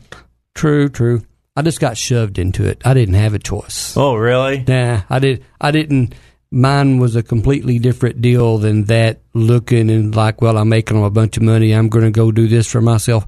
Mine didn't exactly go down that way. Oh, okay. So mine was a completely different deal. Mine was like, you know, Sink or swim. don't have a job tomorrow. Yeah, that's what I'm saying. Yeah, you don't have a job now. you Right. know, so um, I'm like, okay. And so But, what am I going to do now? Well, well, knew what I was going to do. keep on doing what I'm doing. Knew what I was going to do. The most difficult thing is is finding a place to do business. It's a it's a tough thing, and you put everything you got on the line to do it. Were you a little bit nervous? This has turned into an interesting segment today on on the show. It really has. I like doing this because people get to hear what businesses and businessmen go go through. Uh, you're you're kind of out in a place where you're away from people. Yes. Were Poor you, location. Were, yeah. Were you were you a little bit nervous about that opening up in that place? Oh, absolutely, absolutely. I was because I'm like, how's people ever going to find me? But I was fortunate that I had one customer that called me at home because they wasn't happy with the place after I left, and they're like, "Listen, you open up, we'll bring you everything." I'm like, okay. Wow. And so they did what they said they would do, kind of got me up and going, and it, the rest is just history. You know, we've just You grown. build on great surface. You know, that's the only way you build. Getting started, you know, getting started, gee, you rent or lease a place. Then to purchase something is tough. Um, you mortgage everything you got generally to go in debt enough so it's yours. Right. And that- and that's what I did. You know, is you put everything you got on the line to take the chance. Okay, so when you first started, how many buildings did you have? I One. I yeah, One. I just I had the- remember the one that you had. Just the one is what I had, and so we leased it. Got up and going with four lifts. I just kind of went for broke right out of the gate. Four lifts up and going, and that way we could do enough to be successful. Okay. So we was in business a year. Uh, the guy who owned the property sold it to another guy, but thank goodness I knew him, and and he and I worked out a deal. To so I just finally purchased the property. Soon as I purchased it, I built another building, added on that was slightly bigger than the first building I had. So we've done that, and now then we're adding again. So I'm going to have almost 15,000 square foot of workspace here in another week. Oh, you you got more coming. Yes, they're they're roofing it right now if it's not raining. They was working on the roof when I left. I know. I I know. I've been over there, and you you had all that new space that you were basically working on, where you work on transmissions and stuff. Yes. That was very cool walking through there and all the transmissions on work tables being broke down and your guys were working on them and things. So this new uh, section that you're going to have that you're topping it off now, get it done this week at least. What are you going to do in there? Is that going to be all you're working on the front ends and stuff? Well, that's actually going to be my transmission men are going to move there. Oh, okay. You're moving people around. Moving people around. It's moving there. Then I'm wanting to kind of remodel where they're working at now, bring it back, bring it up to where I want it, and that's will be used for whatever it needs to be used for, whether it's rebuild a front end, mount and balance tires. If we just got an overflow of transmission business, it'll be used for that. A place to change engines out in vehicles.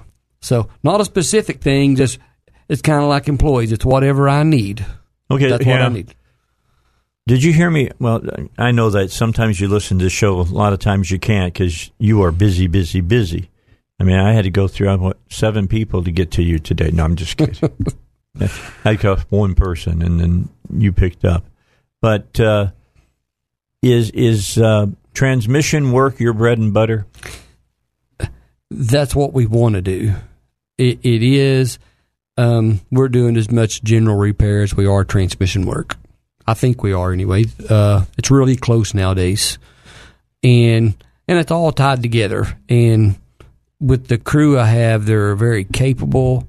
So I don't know. It just works out for me, Dave, to, to do it all. It's a great story. I mean, I'm just this is a great story. I want, I want people to know about this.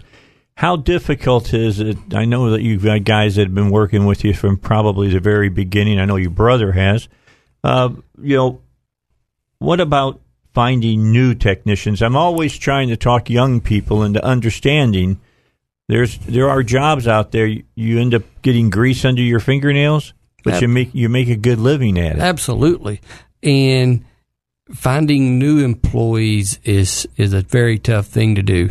I've got one young man that we're trying to train. He's been to school but zero experience, Mm-hmm. and so he come out from behind a cash register with just a handful of tools, and we're letting him see what it's like. You know, if it is it going to work? Too soon to know whether Right. whether he's going to like it or you know he's ever going to comprehend and be good at what I need done. But uh, the work is out there for people if they don't mind working. And a skill working on cars, there's always going to be a demand for it. But people need to learn electricity. They need to learn how to diagnose electricity. IT stuff too. Yes, that's the what we do is changing, and anybody, I say anybody, most people can change a part, but they got to be able to figure out what's wrong with the car. That's where the key is, and those are the people worth the money. Okay, so we got we got a few minutes. Uh, let me ask you one more uh, question, then we'll take a break. And that is, a lot of people think if you get a a code reader, that you you you'll know exactly what's wrong with your car, and all you got to do then is change out parts. That's not the way it is. That's not the way it is. For instance, um, we had a vehicle come in with a pressure control solenoid, didn't have second gear. Well, most people that got a code for a pressure control solenoid, what would they do? Change the pressure control Yes. solenoid. I drove the vehicle, no second gear. Um, we went to looking at the vehicle. The engine, the engine had been changed out. Long story short, the band adjustment bolt for the band for second gear had backed out. Tightened it back up, filled it full of fluid, drove it. Transmission works great. No need to put a solenoid on it. So just because it throws a code for a particular solenoid doesn't mean that part's bad. These little gimmicks on TV, that stuff's just to sell people stuff. yeah. It's not going to fix their car, not going to tell them what's wrong with the car. You remember that one that was running for a couple of years? You plug it in your in your uh, your cigarette lighter, basically, and it would tell you every, before you started moving out of the driveway. It told you whether it was good to drive or not. Oh yeah, oh yeah, that stuff there. You know, they don't want. The, I forget what the latest one is. I don't pay a whole lot of attention to that stuff, but that stuff's gimmicks. That's all it is. It's just made to sell. It's not going to do anything for anybody other than take their money. Does it drive you crazy when somebody comes in still today and they give you a readout that they got at a some other parts store besides bumper to bumper, and they give it to you and say, "Could you uh, take care of doing this?" And you try to explain them. Just because it says it's an oxygen sensor, it may not be the oxygen sensor. Doesn't bother me. I'm used to it. So it's like if this is the code, we'll be happy. we'll be happy to look at it. Yeah. and we'll go from there. But I'm not just hanging apart because the a part store said this is the code and this is what's wrong with it. But two of them part stores, I've talked to them, they just merely tell people, listen, this is the code. You need to take it and have it checked. And it'll even tell on there generally um, what the case is. You know, you should have it checked. But people's got a misconception. They just don't listen to the last bit of the conversation.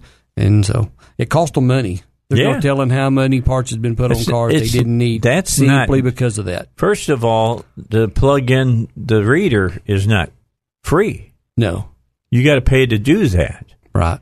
And then they're not chasing down to make sure the oxygen sensor is what's failing.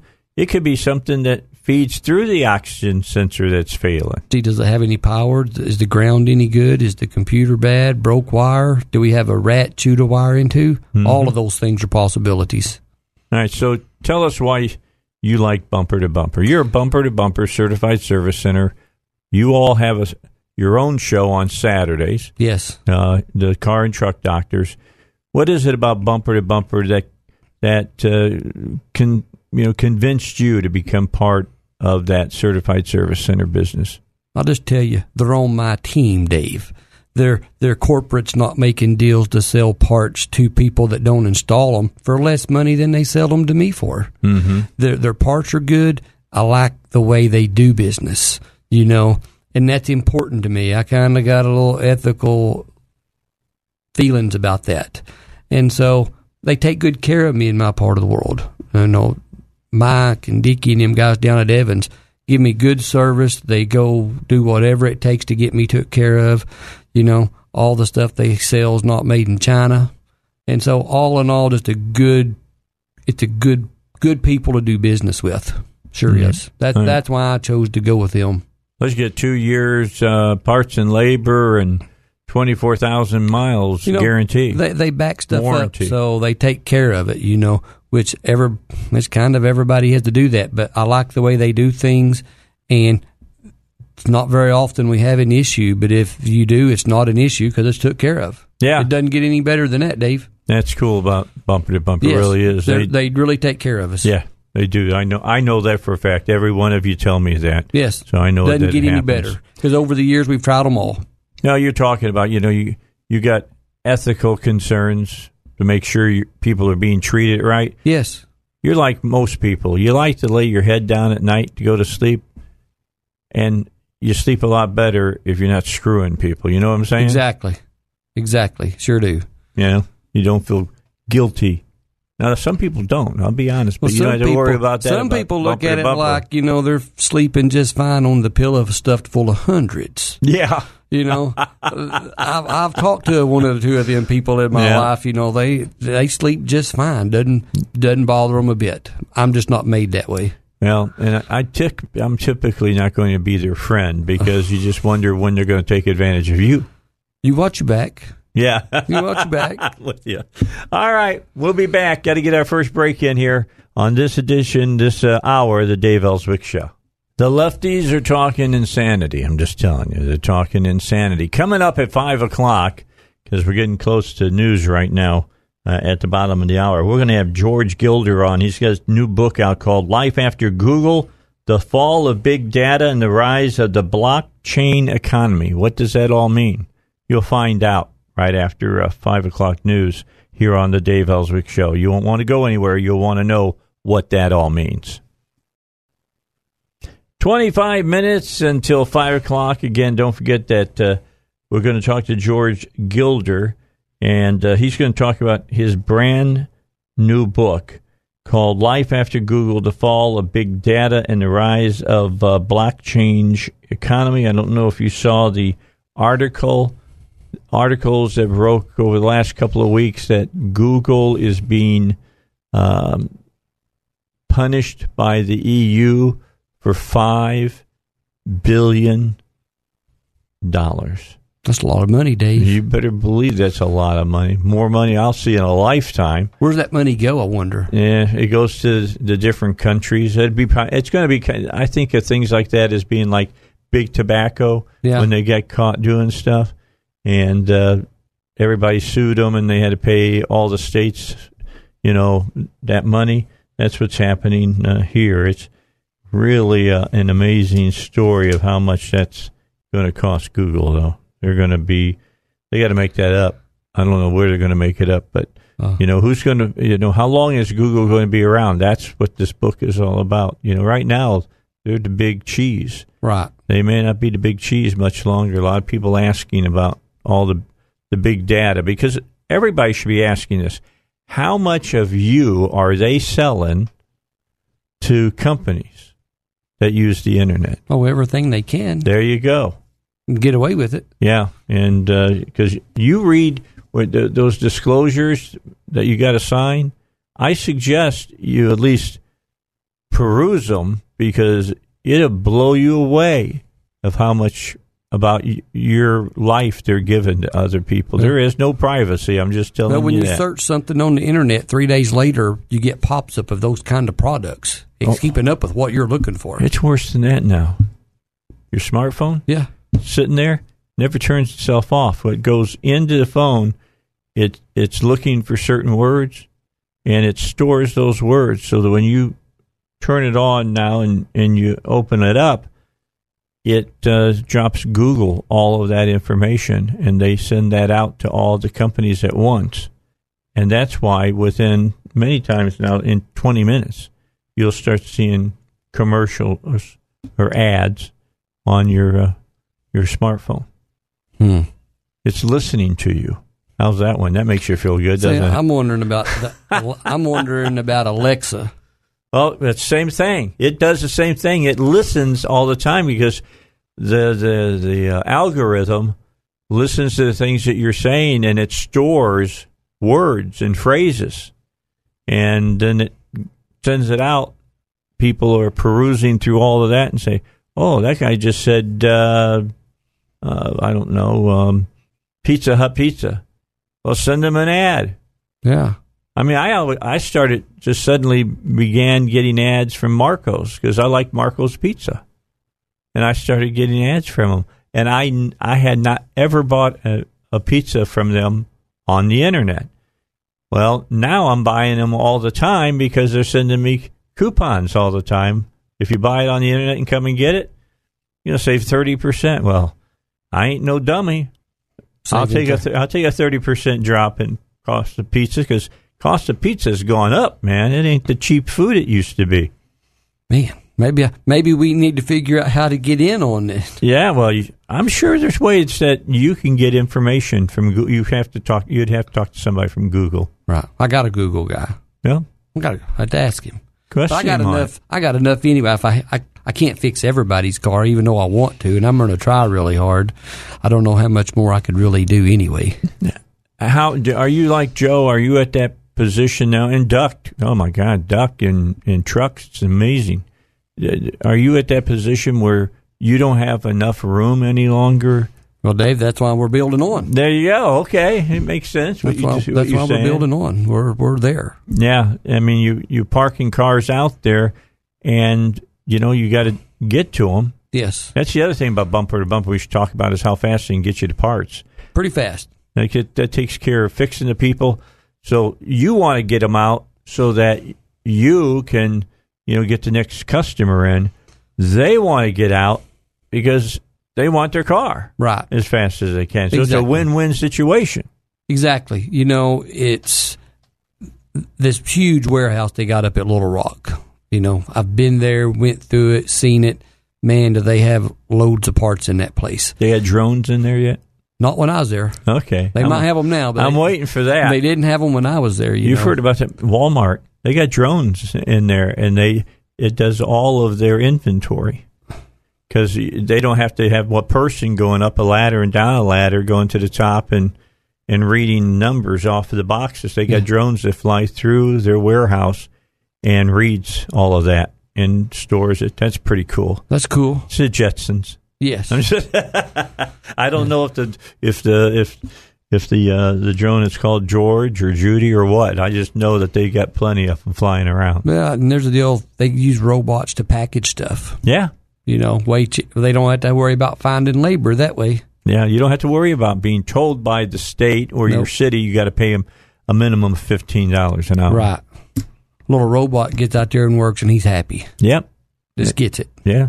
He does whatever you tell him to Just do. punch it in, go get it. robot, zoom, go and get, go and gets it. Yep, you got that, and it knows where exactly it's all stored, and it can probably get it faster than a person could do it. Absolutely. That's why all those jobs are going to disappear in the near Yes. future. Hadn't figured out a way to get robots to fix cars though.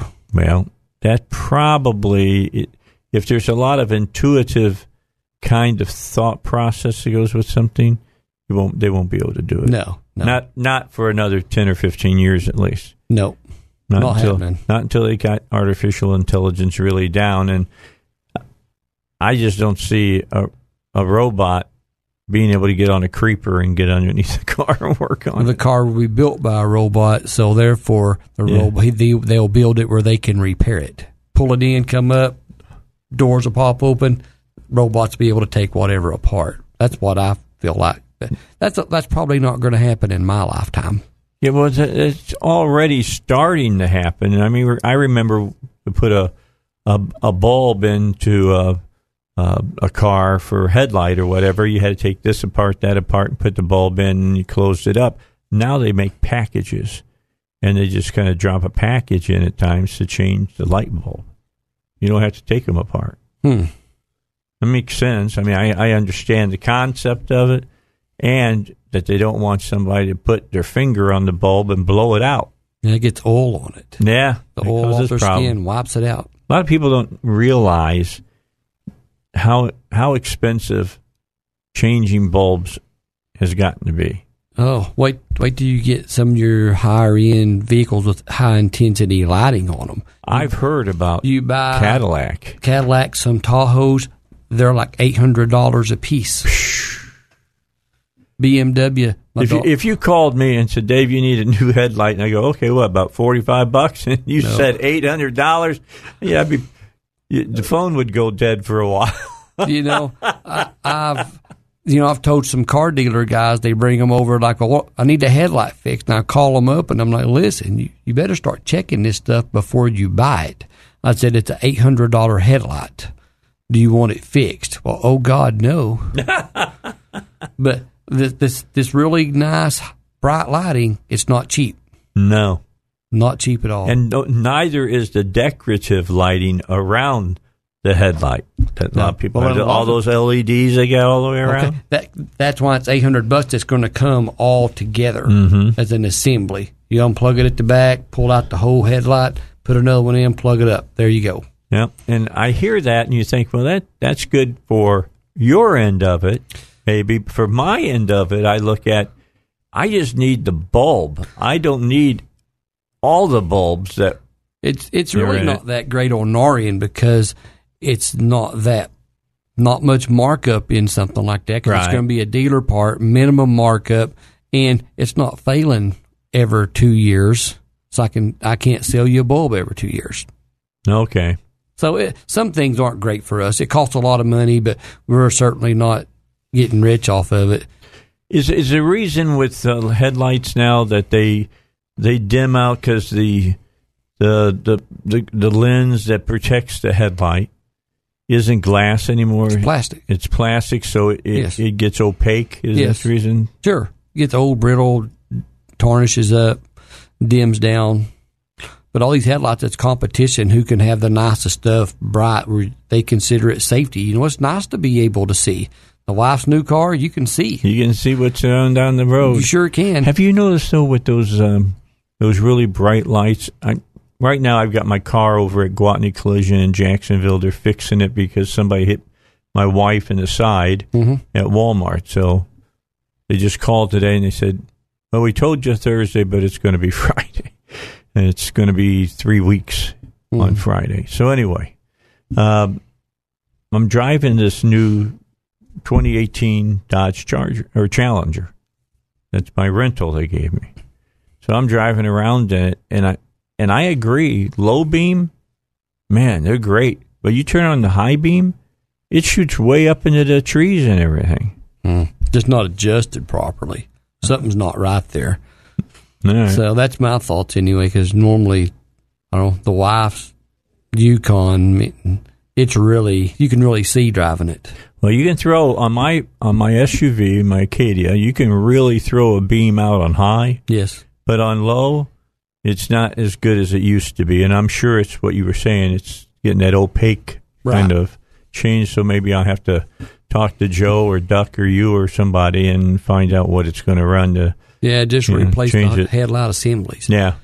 And Some of those are like, I guess, for the year I'm talking about, are like 80 or 90 bucks. most likely. Yeah. If that's the case, then, you know, you just. And it's figure new, it's clear. There you go. All right. We got Joe in Jacksonville wants to talk to us. So let's see what he's up to. Joe, what's up? Hey man, I got a 2017 GMC Sierra. Okay. Uh, fif- 1500. It's a uh, four wheel drive. I've managed to put 41,000 miles on it. You drive like I do. Yeah, I do a lot of driving. Yep. Um, got the wife a new car as well, so we're putting the miles on my truck instead of her car. But man, when I turn, you can be at, you can hear it when you're under five miles an hour. I think it was because of road noise. But whenever I turn left or right, you can hear a clicking in the front end, and I can't identify where it's coming from. What do, what do I need to do? Well, from that, you're going to have to bring it in. If you're in Jacksonville, you know, run it by Joe's garage. He's probably one of the closest ones. Um, but we're going to have to drive it to hear the clicking noise. But if it's clicking when it's turning, you could possibly have a, a wheel bearing going bad. Uh, depending on what kind of truck you got, you could have even a plastic hubcap or something making noise on it. Depending on the wheels, if you got one of the plastic chrome wheels, so to speak. They're a steel wheel and they got a plastic cover on them, the chrome simulators. You could have a problem with that. Dust shield, anything like that be causing problems. You could even have a CV axle starting to go bad Mhm. if it's clicking when That's you turn. That's what. I was thinking. So there's numerous possibilities, but you're going to have to bring it in to for anybody to be accurate on figuring the problem out. Joe, do you know where Joe's garage is? I do. I do. I've yeah. been there. Yeah, just call over there and set up a time, and they'll take good care of you. Okay, that's what I needed. Thanks, guys. All right. Thanks. Thank you for the call. Appreciate it. Let's take a break. Got to get our final break in for this hour. Hey, don't forget about uh, B and M Oil. When you're going to get an oil service, uh, uh, find uh, somewhere that's got B and M Oil. They're going to have the right oil for you. I think it's Havoline now that uh, B and M is using. They've reformulated it. It's got all the detergents and everything in it to keep the inside of your uh, your car clean, keep it running. Uh, you make sure that, you, and I'll and I'll talk about this when we come back. In fact, with uh, with our with our bud here, and uh, and Gary can tell you about it. But uh, you got to put the right oil in your car now. It's just absolutely a must. And if you want to get the, the mileage out of that engine that uh, you got in that car, don't use anything different than what it was born with. I'll use Joe's terminology, what it was born with. And that's in your owner's manual. And I don't know if that's on the inside of the door frame or not. It's generally on the oil cap. It's on the oil cap. Okay, so keep that in mind. Definitely follow that information. It's Dave Elswick Show back for the final segment in just a moment. All right, so let's get to the final part of today's show uh, in the four o'clock hour. Coming back uh, at five o'clock, don't forget we're going to talk to George Gilder and about his new book, Life After Google The Fall of Big Data and the Rise of the Blockchain Economy. So we'll get into that and, and know that uh, we're going to talk about Google, uh, cryptocurrency, and a lot of other technology problems of our day and the stuff that you need to know about because Google is going to get hit with a five billion dollar fine from the EU. That to say five billion dollars just blows my mind, and it's because they were collecting data, data that they told them they weren't collecting. They probably got the five billion though. Oh, I'm sure they do. Probably not going to set them back Yeah. too bad. I'd like to know what's happening to VW after they screwed those those oil tests and all that up, and Yeah. they got billions of dollars they got to pay back. They do, but as people's quit talking about it, out of sight, out of mind. So who knows really if anything's ever going to happen? Oh, that's true. Have they decided that they can't talk about it? Oh, I got. I don't keep up with it. Well, let's let's finish up talking about oil again. It's important that you you not. They're not going to tell you to use Havoline or anything like that. They're going to tell you though. Here's the weight. The oil is got to be that you replace the oil you got. Right. Because the weight of the oil dictates a lot of things in your engine. Well, you know the way the variable valve timing works in these cars, though the drain back holes to get the oil back down. So there's a lot of things that the engineers had in mind when they designed these engines to use this really lightweight oil. You put heavyweight oil in the stuff, you got problems. Uh, you can actually tear engines up by using uh, oil that's too thick. Mm-hmm. So that's why it's important, you know, whatever brand of oil you choose to run, just make sure you use the right weight of oil. Yeah, and you better use it. be- Uh, we were talking during the break. Uh, I got an Acadia. It's got two timing chains on it, and uh, it's got. I've never heard of a phaser on a car until just the last, I don't know, four or five years, and I always think of Star Trek every time I hear that. And they said if you put in the wrong weight oil, it will screw up the whole timing of the automobile. Yes, because it goes through the solenoids that controls the oil flow to the cam phasers that adjust the timing. So if you got too thick of oil in it, enough oil can't go through it to adjust the timing correctly. That's amazing. We used to be. I look. I'm old enough. I remember when you set the timing on your car.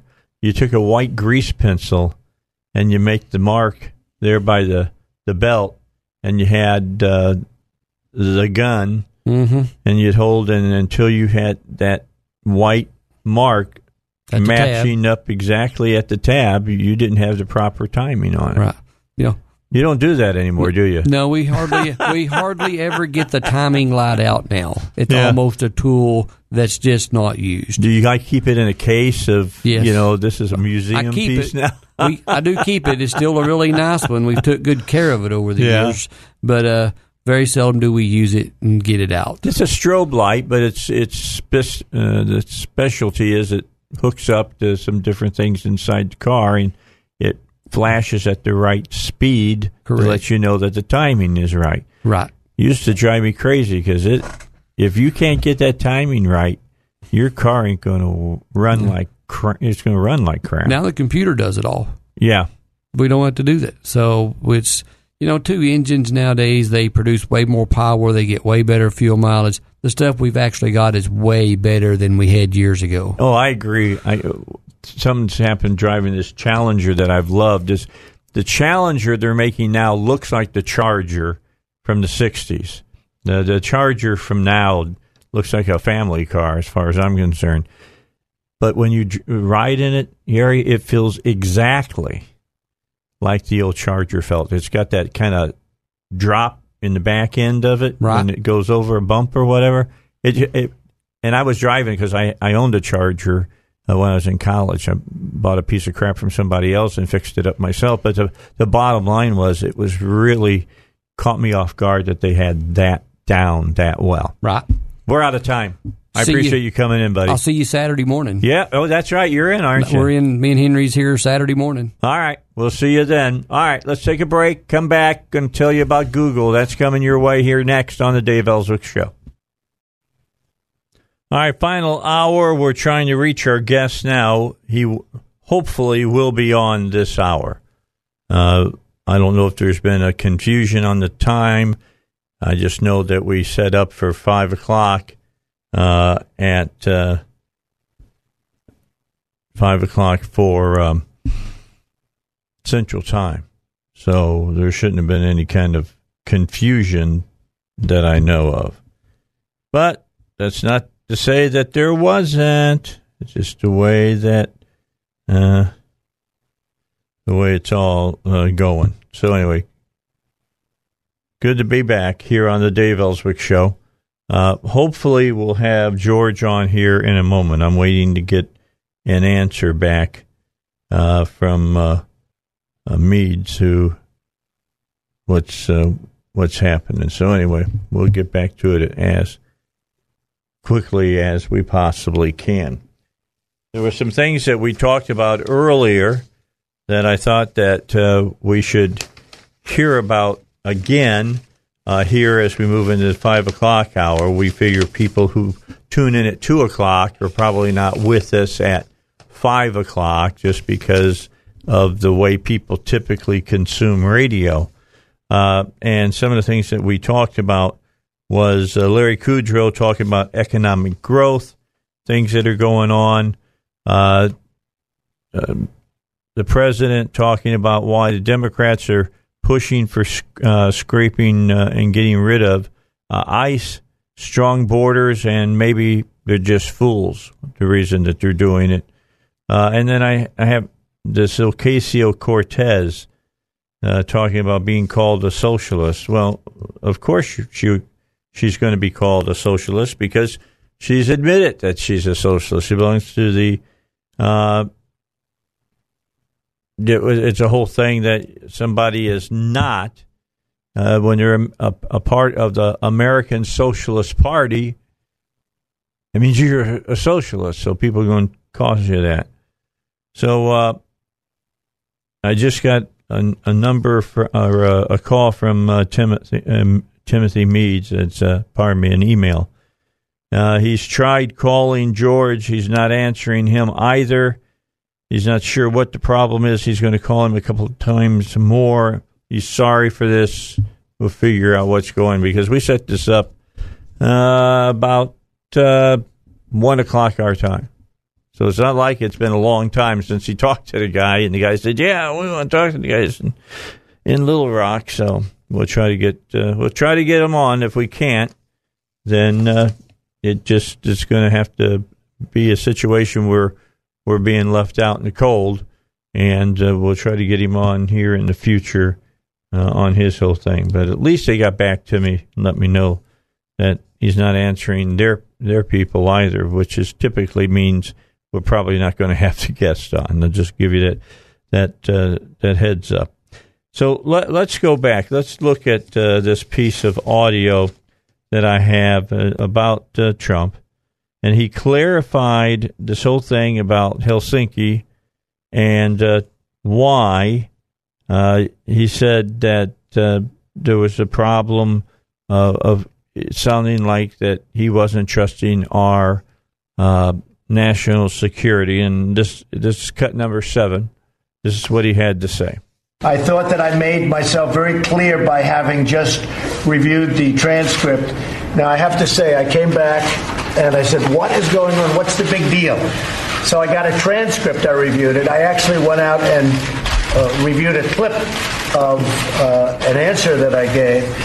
And I realized that there is a need for some clarification. It should have been obvious. I thought it would be obvious, but I would like to clarify just in case it wasn't. In a key sentence in my remarks, I said the word would instead of wouldn't. The sentence should have been I don't see any reason why I wouldn't or why it wouldn't be Russia. So, just to repeat it, I said the word would instead of wouldn't. And the sentence should have been and I thought I would be maybe a little bit unclear on the transcript or unclear on the actual video. The sentence should have been I don't see any reason why it wouldn't be Russia. Sort of a double negative. So you can put that in, and I think that probably clarifies things pretty good by itself. Okay, so that was the president uh, explaining himself about what happened. You know, a lot of people, the, the, the never Trumpers and the haters of Trump are saying, oh, that's not a good enough answer. Well, you know, Senator uh, John Kennedy said he can understand it. Here's what he had to say. Actually, don't know. You have to judge. judge well, but, but I think I think uh, we have every reason to th- think we do know how he feels about Russia. He's asked about it frequently. He talks about it frequently. And we have every reason to believe what he has said in the past about Russian election meddling, which was actually consistent to what he said when he stood next to Vladimir Putin, which is he's not sure if Russia did it or not. The Russians have always told him no. He thinks that Vladimir Putin believes that it didn't happen. And you think the president clarified that statement? Well, John, first, those are your words, not mine. Okay. Let me tell you what I was going to say. Okay. Um, what I was going to say is I've never had a one on one conversation with the president about Russia. But here's what I think he thinks about Russia. I think he thinks that Russia did meddle in our election. I think he thinks, and I agree with him, that Russia's meddling did not determine the outcome of the election. I don't know how anybody who is fair minded can point to a specific activity and say, yep, that's what tipped the election. Americans have a multitude of reasons for voting as they do. I think he understands the threat from Putin. I do think he wants a better relationship with Russia. I think the world would be safer if we had a better relationship with Russia. What I hope he understands is that I'll say it again. Trying to reason with Mr. Putin is like trying to hand feed a shark. Logic doesn't work. Right. You have to hit him in the face. He did. And say, if you do it again, I'm going to hit you in the face twice as hard. That he understands. You, you can't sit here, though, and tell me that you thought that President Trump hit the shark in the face. No, I just said he looked tentative. He looked off his game. I wasn't certain what he'd said, and uh, I was very thankful yesterday that he uh, he came back. I didn't know if he'd do it or not, and said, "Hey, let me clarify what I meant." And now, you, and you buy the, the clarification. You buy do, the clarification that Wood versus Warrant. You buy the clarifications that it could be other people also. That's enough for you. No, I buy his clarification about what he said at his press conference when people said, well, he's given in to Russia. I don't think he's given in to Russia. But what I think doesn't matter, and no disrespect, what you think doesn't matter, what anybody th- uh, thinks based on words doesn't matter. People talk a lot in government. What politics. actions- what actions- Let's watch what they do. All right. So that senator was saying what he thought was going down, and he's exactly right at the end. Let's see what the Russians do. Uh, the president uh, also said that he thought that the Russians probably would still meddle around. Look, other countries meddling in other countries' elections is a historically known entity for a long time. In the case of the United States, since the 40s, we've meddled in other people's uh, elections. Now, you want to get into an argument about moral equivalency and saying, well, we're doing it to try to bring democracy to uh, other countries, you know, a, a republic, uh, d- democratic form of government, and the Russians are trying to bring a communistic uh, form of government. Okay, that's understood, and I understand. I believe that our form of governance uh, is better than uh, the Russians' form of government. But if you meddle, you meddle. It's it's that simple. You can try to, you know, rationalize it out, which is exactly what people are doing when they say, "Well, the reason we're doing it is an honorable thing. Uh, we're trying to bring people freedom." Uh, the Russians are trying to uh, gain more power and move the empire forward, so to speak. Well, I'm just saying, if you start rationalizing, it can take you to places you don't want to go, like Chile, in Iran, and Guatemala, uh, Guatemala uh, assassinations, and all kinds of stuff. You know, I, I had somebody say, I listened to you the other day and I agree with what you're saying. However, I understand when they said, however, then that erased what they had just said. They really think something different. And uh, they were saying, I think that the reason we do it uh, is, you know, more moral uh, than uh, what the Russians do it for. And I said, well, the last thing the gentleman said to me was, you know, this whole thing, uh, you know, when you're dealing with other other countries and countries that have bad intentions, uh, gets messy at times. And normally, when you say that, it's it's a way to try to again rationalize something that you know is morally repugnant. And, uh, I understand that. All right. Before we take our first break, let me play one more piece of. Uh, well, let me just ask Zach. Zach, should I play the long piece with Larry Cud- uh, Kudlow, or should we wait till after the first uh, break? Okay, let me explain that everything that you know about claiming your Social Security benefits has been turned upside down. New rules for claiming your benefits go into effect for the new uh, year. They started at the beginning of January of this year, and the decisions now that you make claiming your benefits uh, can end up costing you a whole lot more than they did if you made the same decision back in 2017. Uh, it can cost you tens of thousands of dollars over the lifetime of your benefits, higher taxes, increased Medicare premiums.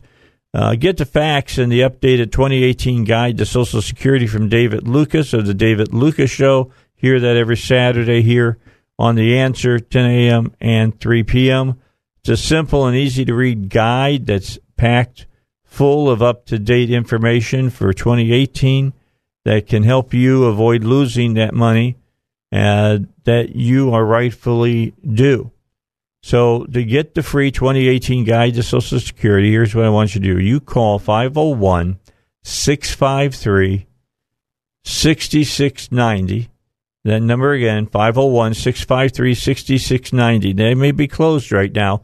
Just leave a message and they'll get the information off your message and they'll make sure you get a copy of this guide to Social Security. All right, let's get a break and come back. Got more to listen to here and talk about on the Dave Elswick Show. All right, back. Uh, we got about seven minutes to the bottom of the hour. Uh, let's hear what uh, Larry Kudlow had to say about the economic growth of our nation. Thinks of POTUS. Um, for me, it's a great honor. I've known him for a very long time, interviewed him many times on CNBC, on radio. But I kind of look at it, you know, it's not so much a job, it's an honor. Okay. I mean, I served in the White House OMB long time ago, 35 years plus. This is a more senior position. Sure. Um, probably, Jimmy, it's the most fun I've ever had, if you really? want to know the truth. Even though we know, uh, by your own admission, there are various factions within. Oh, yes. uh, and you oh, have yes. to get the president's attention. You have to keep the president's attention. What happens if he ends up not agreeing with you? Um, you know, you win a few and you lose a few in these jobs, like anything else. Um, sometimes you agreed with me. Right. Sometimes we didn't agree. You know, look, um, he. I will say this: President Trump has been very open, very accessible to me. I see him quite a bit during the day. Lots of meetings. Sometimes you get an afternoon call, come downstairs and talk about one thing or another. Sometimes you're traveling on the airplane. Um, he's just been great. He's open, and in meetings with uh, five or six or eight, who knows, people, uh, he'll go to me, Larry, what do you think? And I tell him. It's my job to tell Even him. When, say, Larry, what do you think? We're having a big fight with China. well, you know, it's um, of course I like that fight with China. Uh, I don't necessarily agree with all the trade tactics. We'll talk about that some. But my point is, um, he really enjoys the back and forth. To his credit, uh, I think he's greatly underrated in that respect. He thinks and processes. He loves facts, figures, charts. Uh, he's very attentive. When he disagrees, he'll let you know and know on certain terms.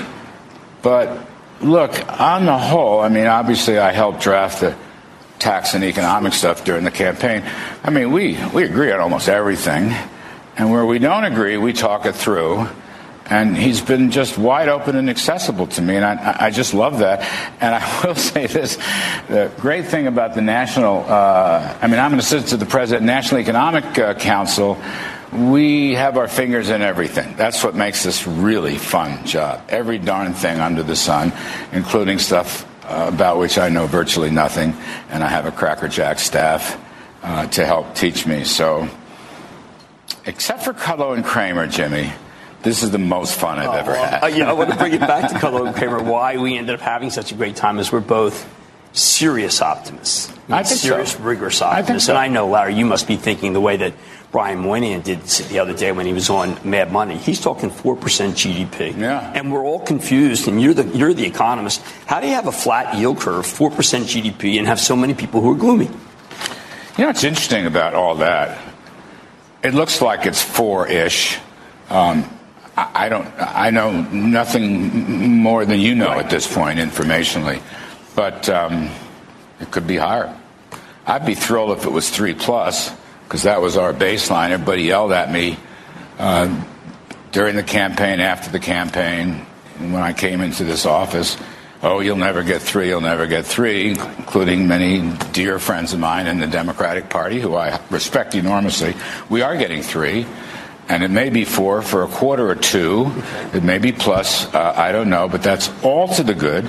Um, you know, literally millions more people are working. I mean, I mean, if if you can, you go into these jobs. What's the key point?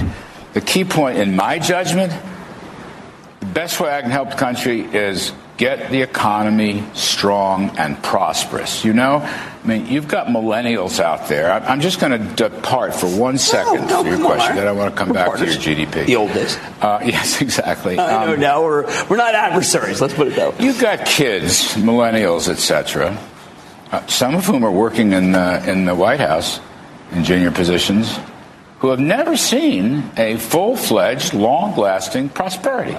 Honestly, they, they don't know what I'm talking about. They must think it's about to roll over at every minute. Every minute. I mean, they just won't believe it. It's not that they're cynics, they've just never seen it.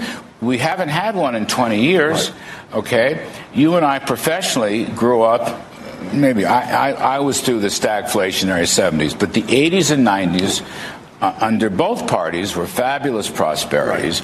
And to me, that's the game. You, you, you go into these things, that's what you want to do. Do whatever you believe is best to generate a long lived prosperity. You know, there's 155 million Americans working. I believe we can get that up to 160 million or even better. Um, we haven't had any productivity. I believe we can do that uh, through taxes and regulation. That's why you do these things. In other words, you want to leave it better than you got it. All right, so that was Larry Kudlow talking about the economy. The economy is moving along well. Uh, they're at uh, four percent, hoping to get above that, holding it as a baseline of three to three and a half. So if you do that, uh, there's going to be even more jobs being made, and there's going to be higher pay that's going to come down the pike as well. So uh, it's a good time, and and as he said, the millennials have never seen an economy that is doing well. Haven't we haven't seen it in the last twenty years, and that's going back all the way to uh, to George Bush. Oh, Gilders is uh, waiting to talk with us. Okay, uh, since we're coming up, let me Hey George, we're coming up on news. Can uh, can we get you in the next half hour? Sure thing. Okay, I appreciate it. You hold on. We'll be back to you in, in just a moment. Thank you. I'm we're really interested in talking about this because uh, I want to know what uh, this new economy measurement that you talk about in your book is all about. We'll be back and talk to you in just a moment. Uh, so good. We're going to have on uh, the guest that I told you was coming on, and we're going to spend uh, about 20, 25 minutes with him and uh, understand this battle between big government and big data and what it means to you. But right now, let's catch up on the news. All right, back with you on the Dave Elswick Show. Our guest, George Gilder, who has a new book out released yesterday called Life After Google the fall of big data and the rise of blockchain economy. We're going to talk about that blockchain chain uh, economy here in just a moment. But uh, on uh, the Drudge Report, uh, they were reporting on a story. This one, uh, the EU slaps Google with a $5 billion fine. The European Union slapped Google with a 4.34 billion euro, 5 billion US antitrust fine for abusing the dominance of its Android mobile operating system, which is by far the most popular smartphone OS in the world. And uh, George says this is the latest example of big government versus big data. And George, thanks for joining us today. I really appreciate it. We've been telling everybody that you were coming on today, and this the, the this new blockchain economy that you reference here uh, got my attention and tells us that uh, evidently this $5 billion fine that you're seeing, uh, you say life after Google. By that, I will assume that you mean that you think Google's time is coming to an end. Am I right? That's that's correct. That uh, that Google's time is coming to an end uh, not because uh, the governments of the world see Google as a big money pot from which they can extract huge uh, fines uh, for trivial offenses or the Google's time is coming to an end because of its business plan of giving away free goods in, in exchange for data and uh, collecting their payments from advertisers. And 95% of all Google's uh, income comes from advertisements, so called ads. But we all know that most of them are minuses.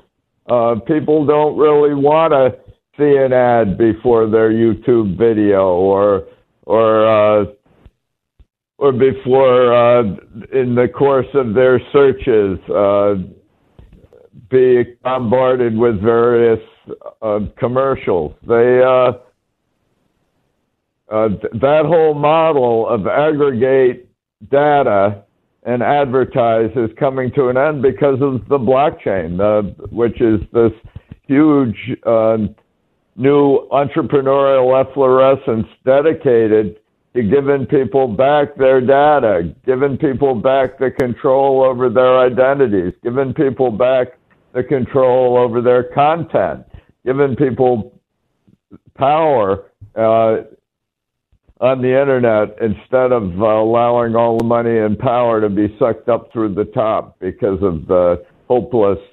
security disaster which internet current internet architecture represents. All right, so let's talk about this whole thing about crypto. Uh, was it cryptocosm and and blockchain economy? These are the first times I've heard uh, this terminology, so I must not be uh, locked in on what new is coming uh, to oh.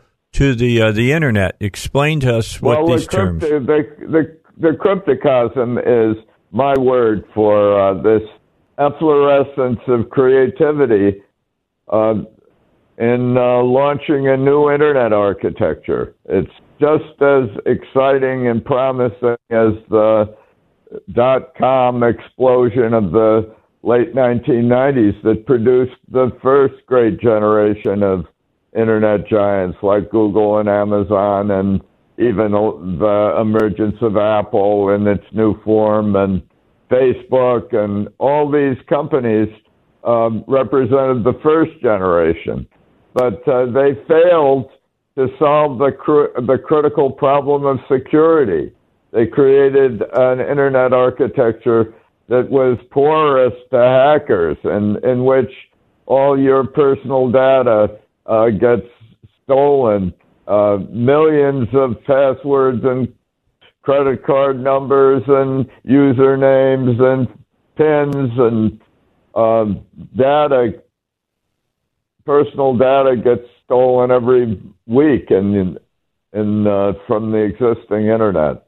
And uh, we need a new internet architecture, and it's coming originally with Bitcoin. Bitcoin invented the blockchain essentially and uh, the blockchain gives power to the people. It restores control over data and and security to the users of the network rather than only to the advertisers on it. Okay, so can you can you kind of walk us through uh, how this new system uh, is going to work and where they are in developing it, and then kind of walk us through what by what you mean blockchain economy. What is a blockchain? Okay. Well, uh, the blockchain is a ledger. It's a, uh, it's a record of transactions. In the case of Bitcoin, it can be a record of of land titles or property rights, or, or it allows the storage of immutable facts time-stamped facts on the internet. Uh, the, the internet today is is overwhelmingly devoted to communication, but uh, actually establishing the f- trust and transactions and security is been left behind. And uh, the blockchain is a new architecture for security, which is based not on uh, having usernames and passwords flow across the internet to giant walled gardens, giant data centers where they get hacked by uh, thieves and hustlers. Uh, rather, all the information is distributed around all the computers in the network. And so attacking any one particular database or any one particular computer is useless unless you can ca- capture 52%, 51% of all the computers, which is virtually impossible. So it, it crea- it's, it's a new way of establishing facts on the internet. and security uh, on the internet. All right. So, how far along are we on this, and what keeps Google or Facebook or whatever using this old technology from being able to embrace the new technology and just kind of uh, make uh, the move necessary to kind of go from the the, the late 20th century into the mid 21st century, so to speak? Well, the Google and Facebook have a strategy of free. They give away their product uh, in exchange for the user's data. And if uh, the user's data is no longer flowing up to the data centers of the internet giants, but that it, it remains under the control of the people on the network, then uh, that strategy can no longer succeed. Um, by giving away free goods, uh, free email, free storage, free maps, free search, free solutions, uh, they, in effect, um, uh, lack any real price signals. They avoid price signals. They avoid any real uh, relationship with their users. They uh, they uh, really collect all their money through advertising. Okay. And that model that model is is now uh, reaching the end of the line for the big uh, internet powers. So I got to take a break. When I come back, I just got a couple more questions for you.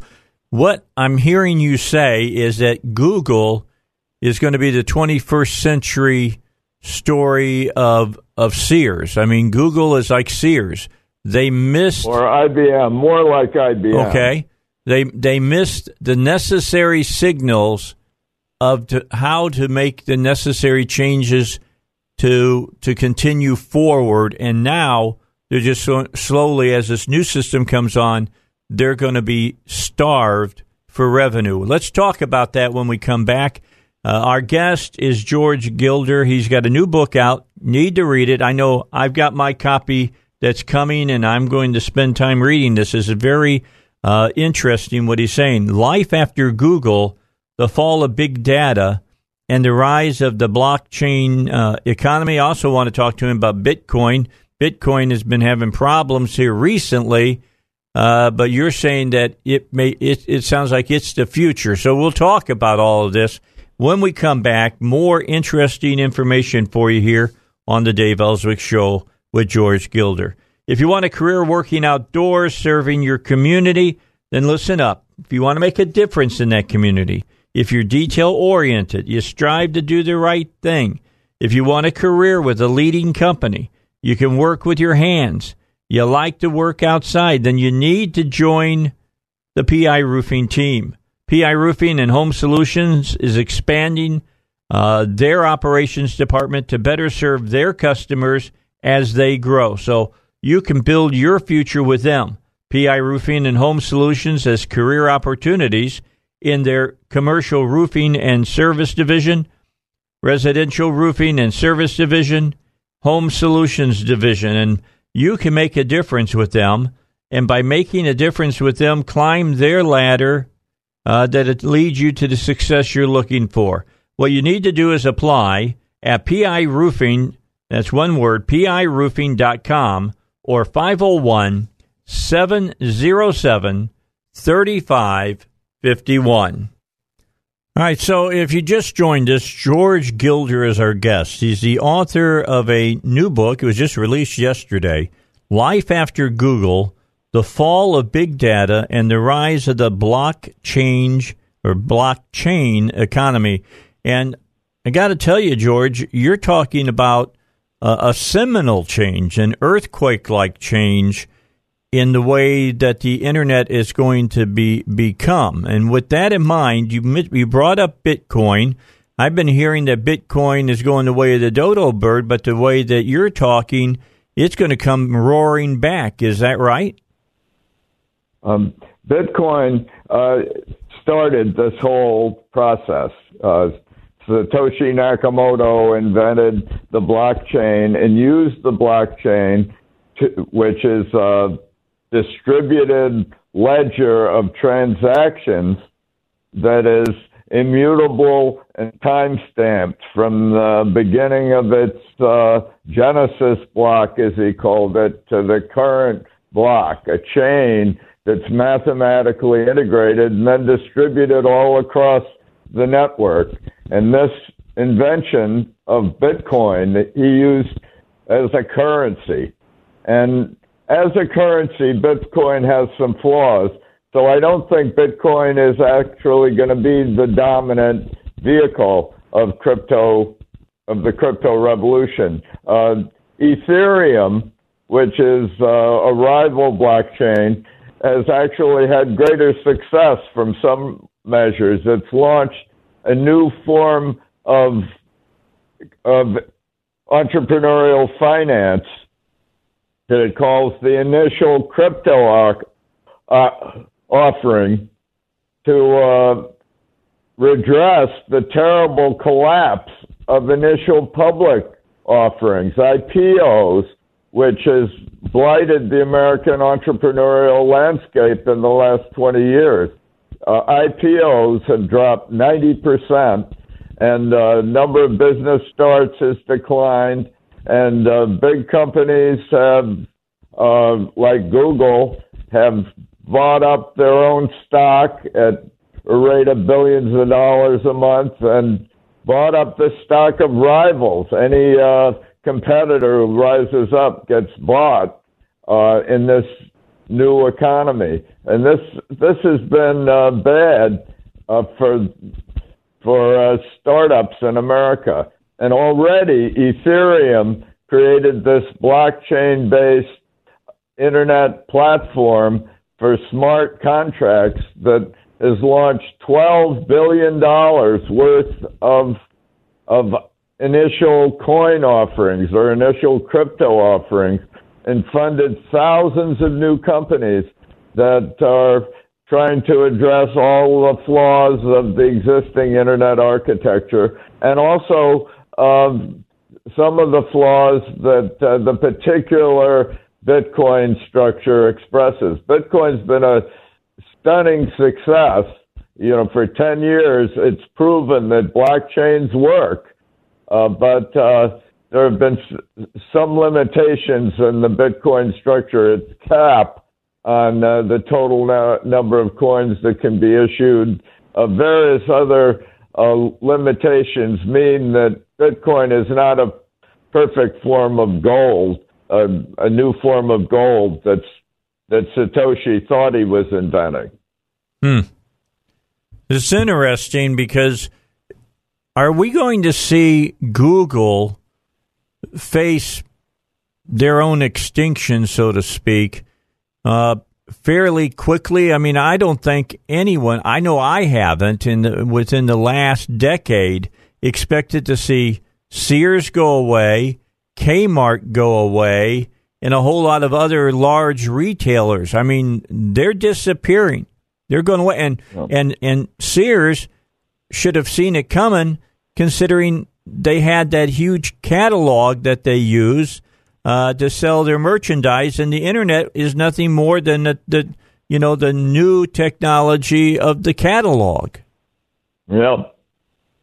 Well, that's a good insight, and Google, I don't think will go away. It's more like IBM, which uh, 20 years ago, 30 years ago was an utterly dominant force in the information economy, mm-hmm. and now is a kind of uh, secondary uh, consulting information. Yeah, they're they're an af- they're an afterthought. They used to be called yeah. Big Blue because they were running yeah. over everybody. Yeah. Well, Google's search engines are valuable, and Google has lots of wonderful technologies. I think their business strategy of giving things away for free and thus avoiding the need for security. If you uh, are giving away your products for free, you don't really have to establish a security. Uh, using other people's content, uh, but not really compensating them. They they have 52% uh, market share of music on the internet, but they only pay about 12% of royalties.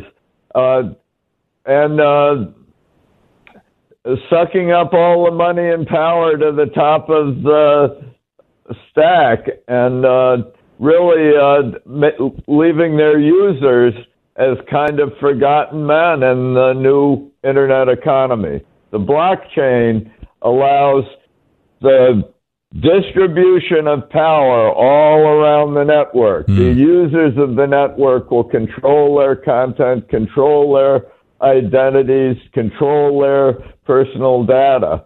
And, uh, and this distributed data structure, the blockchain, uh, will, uh,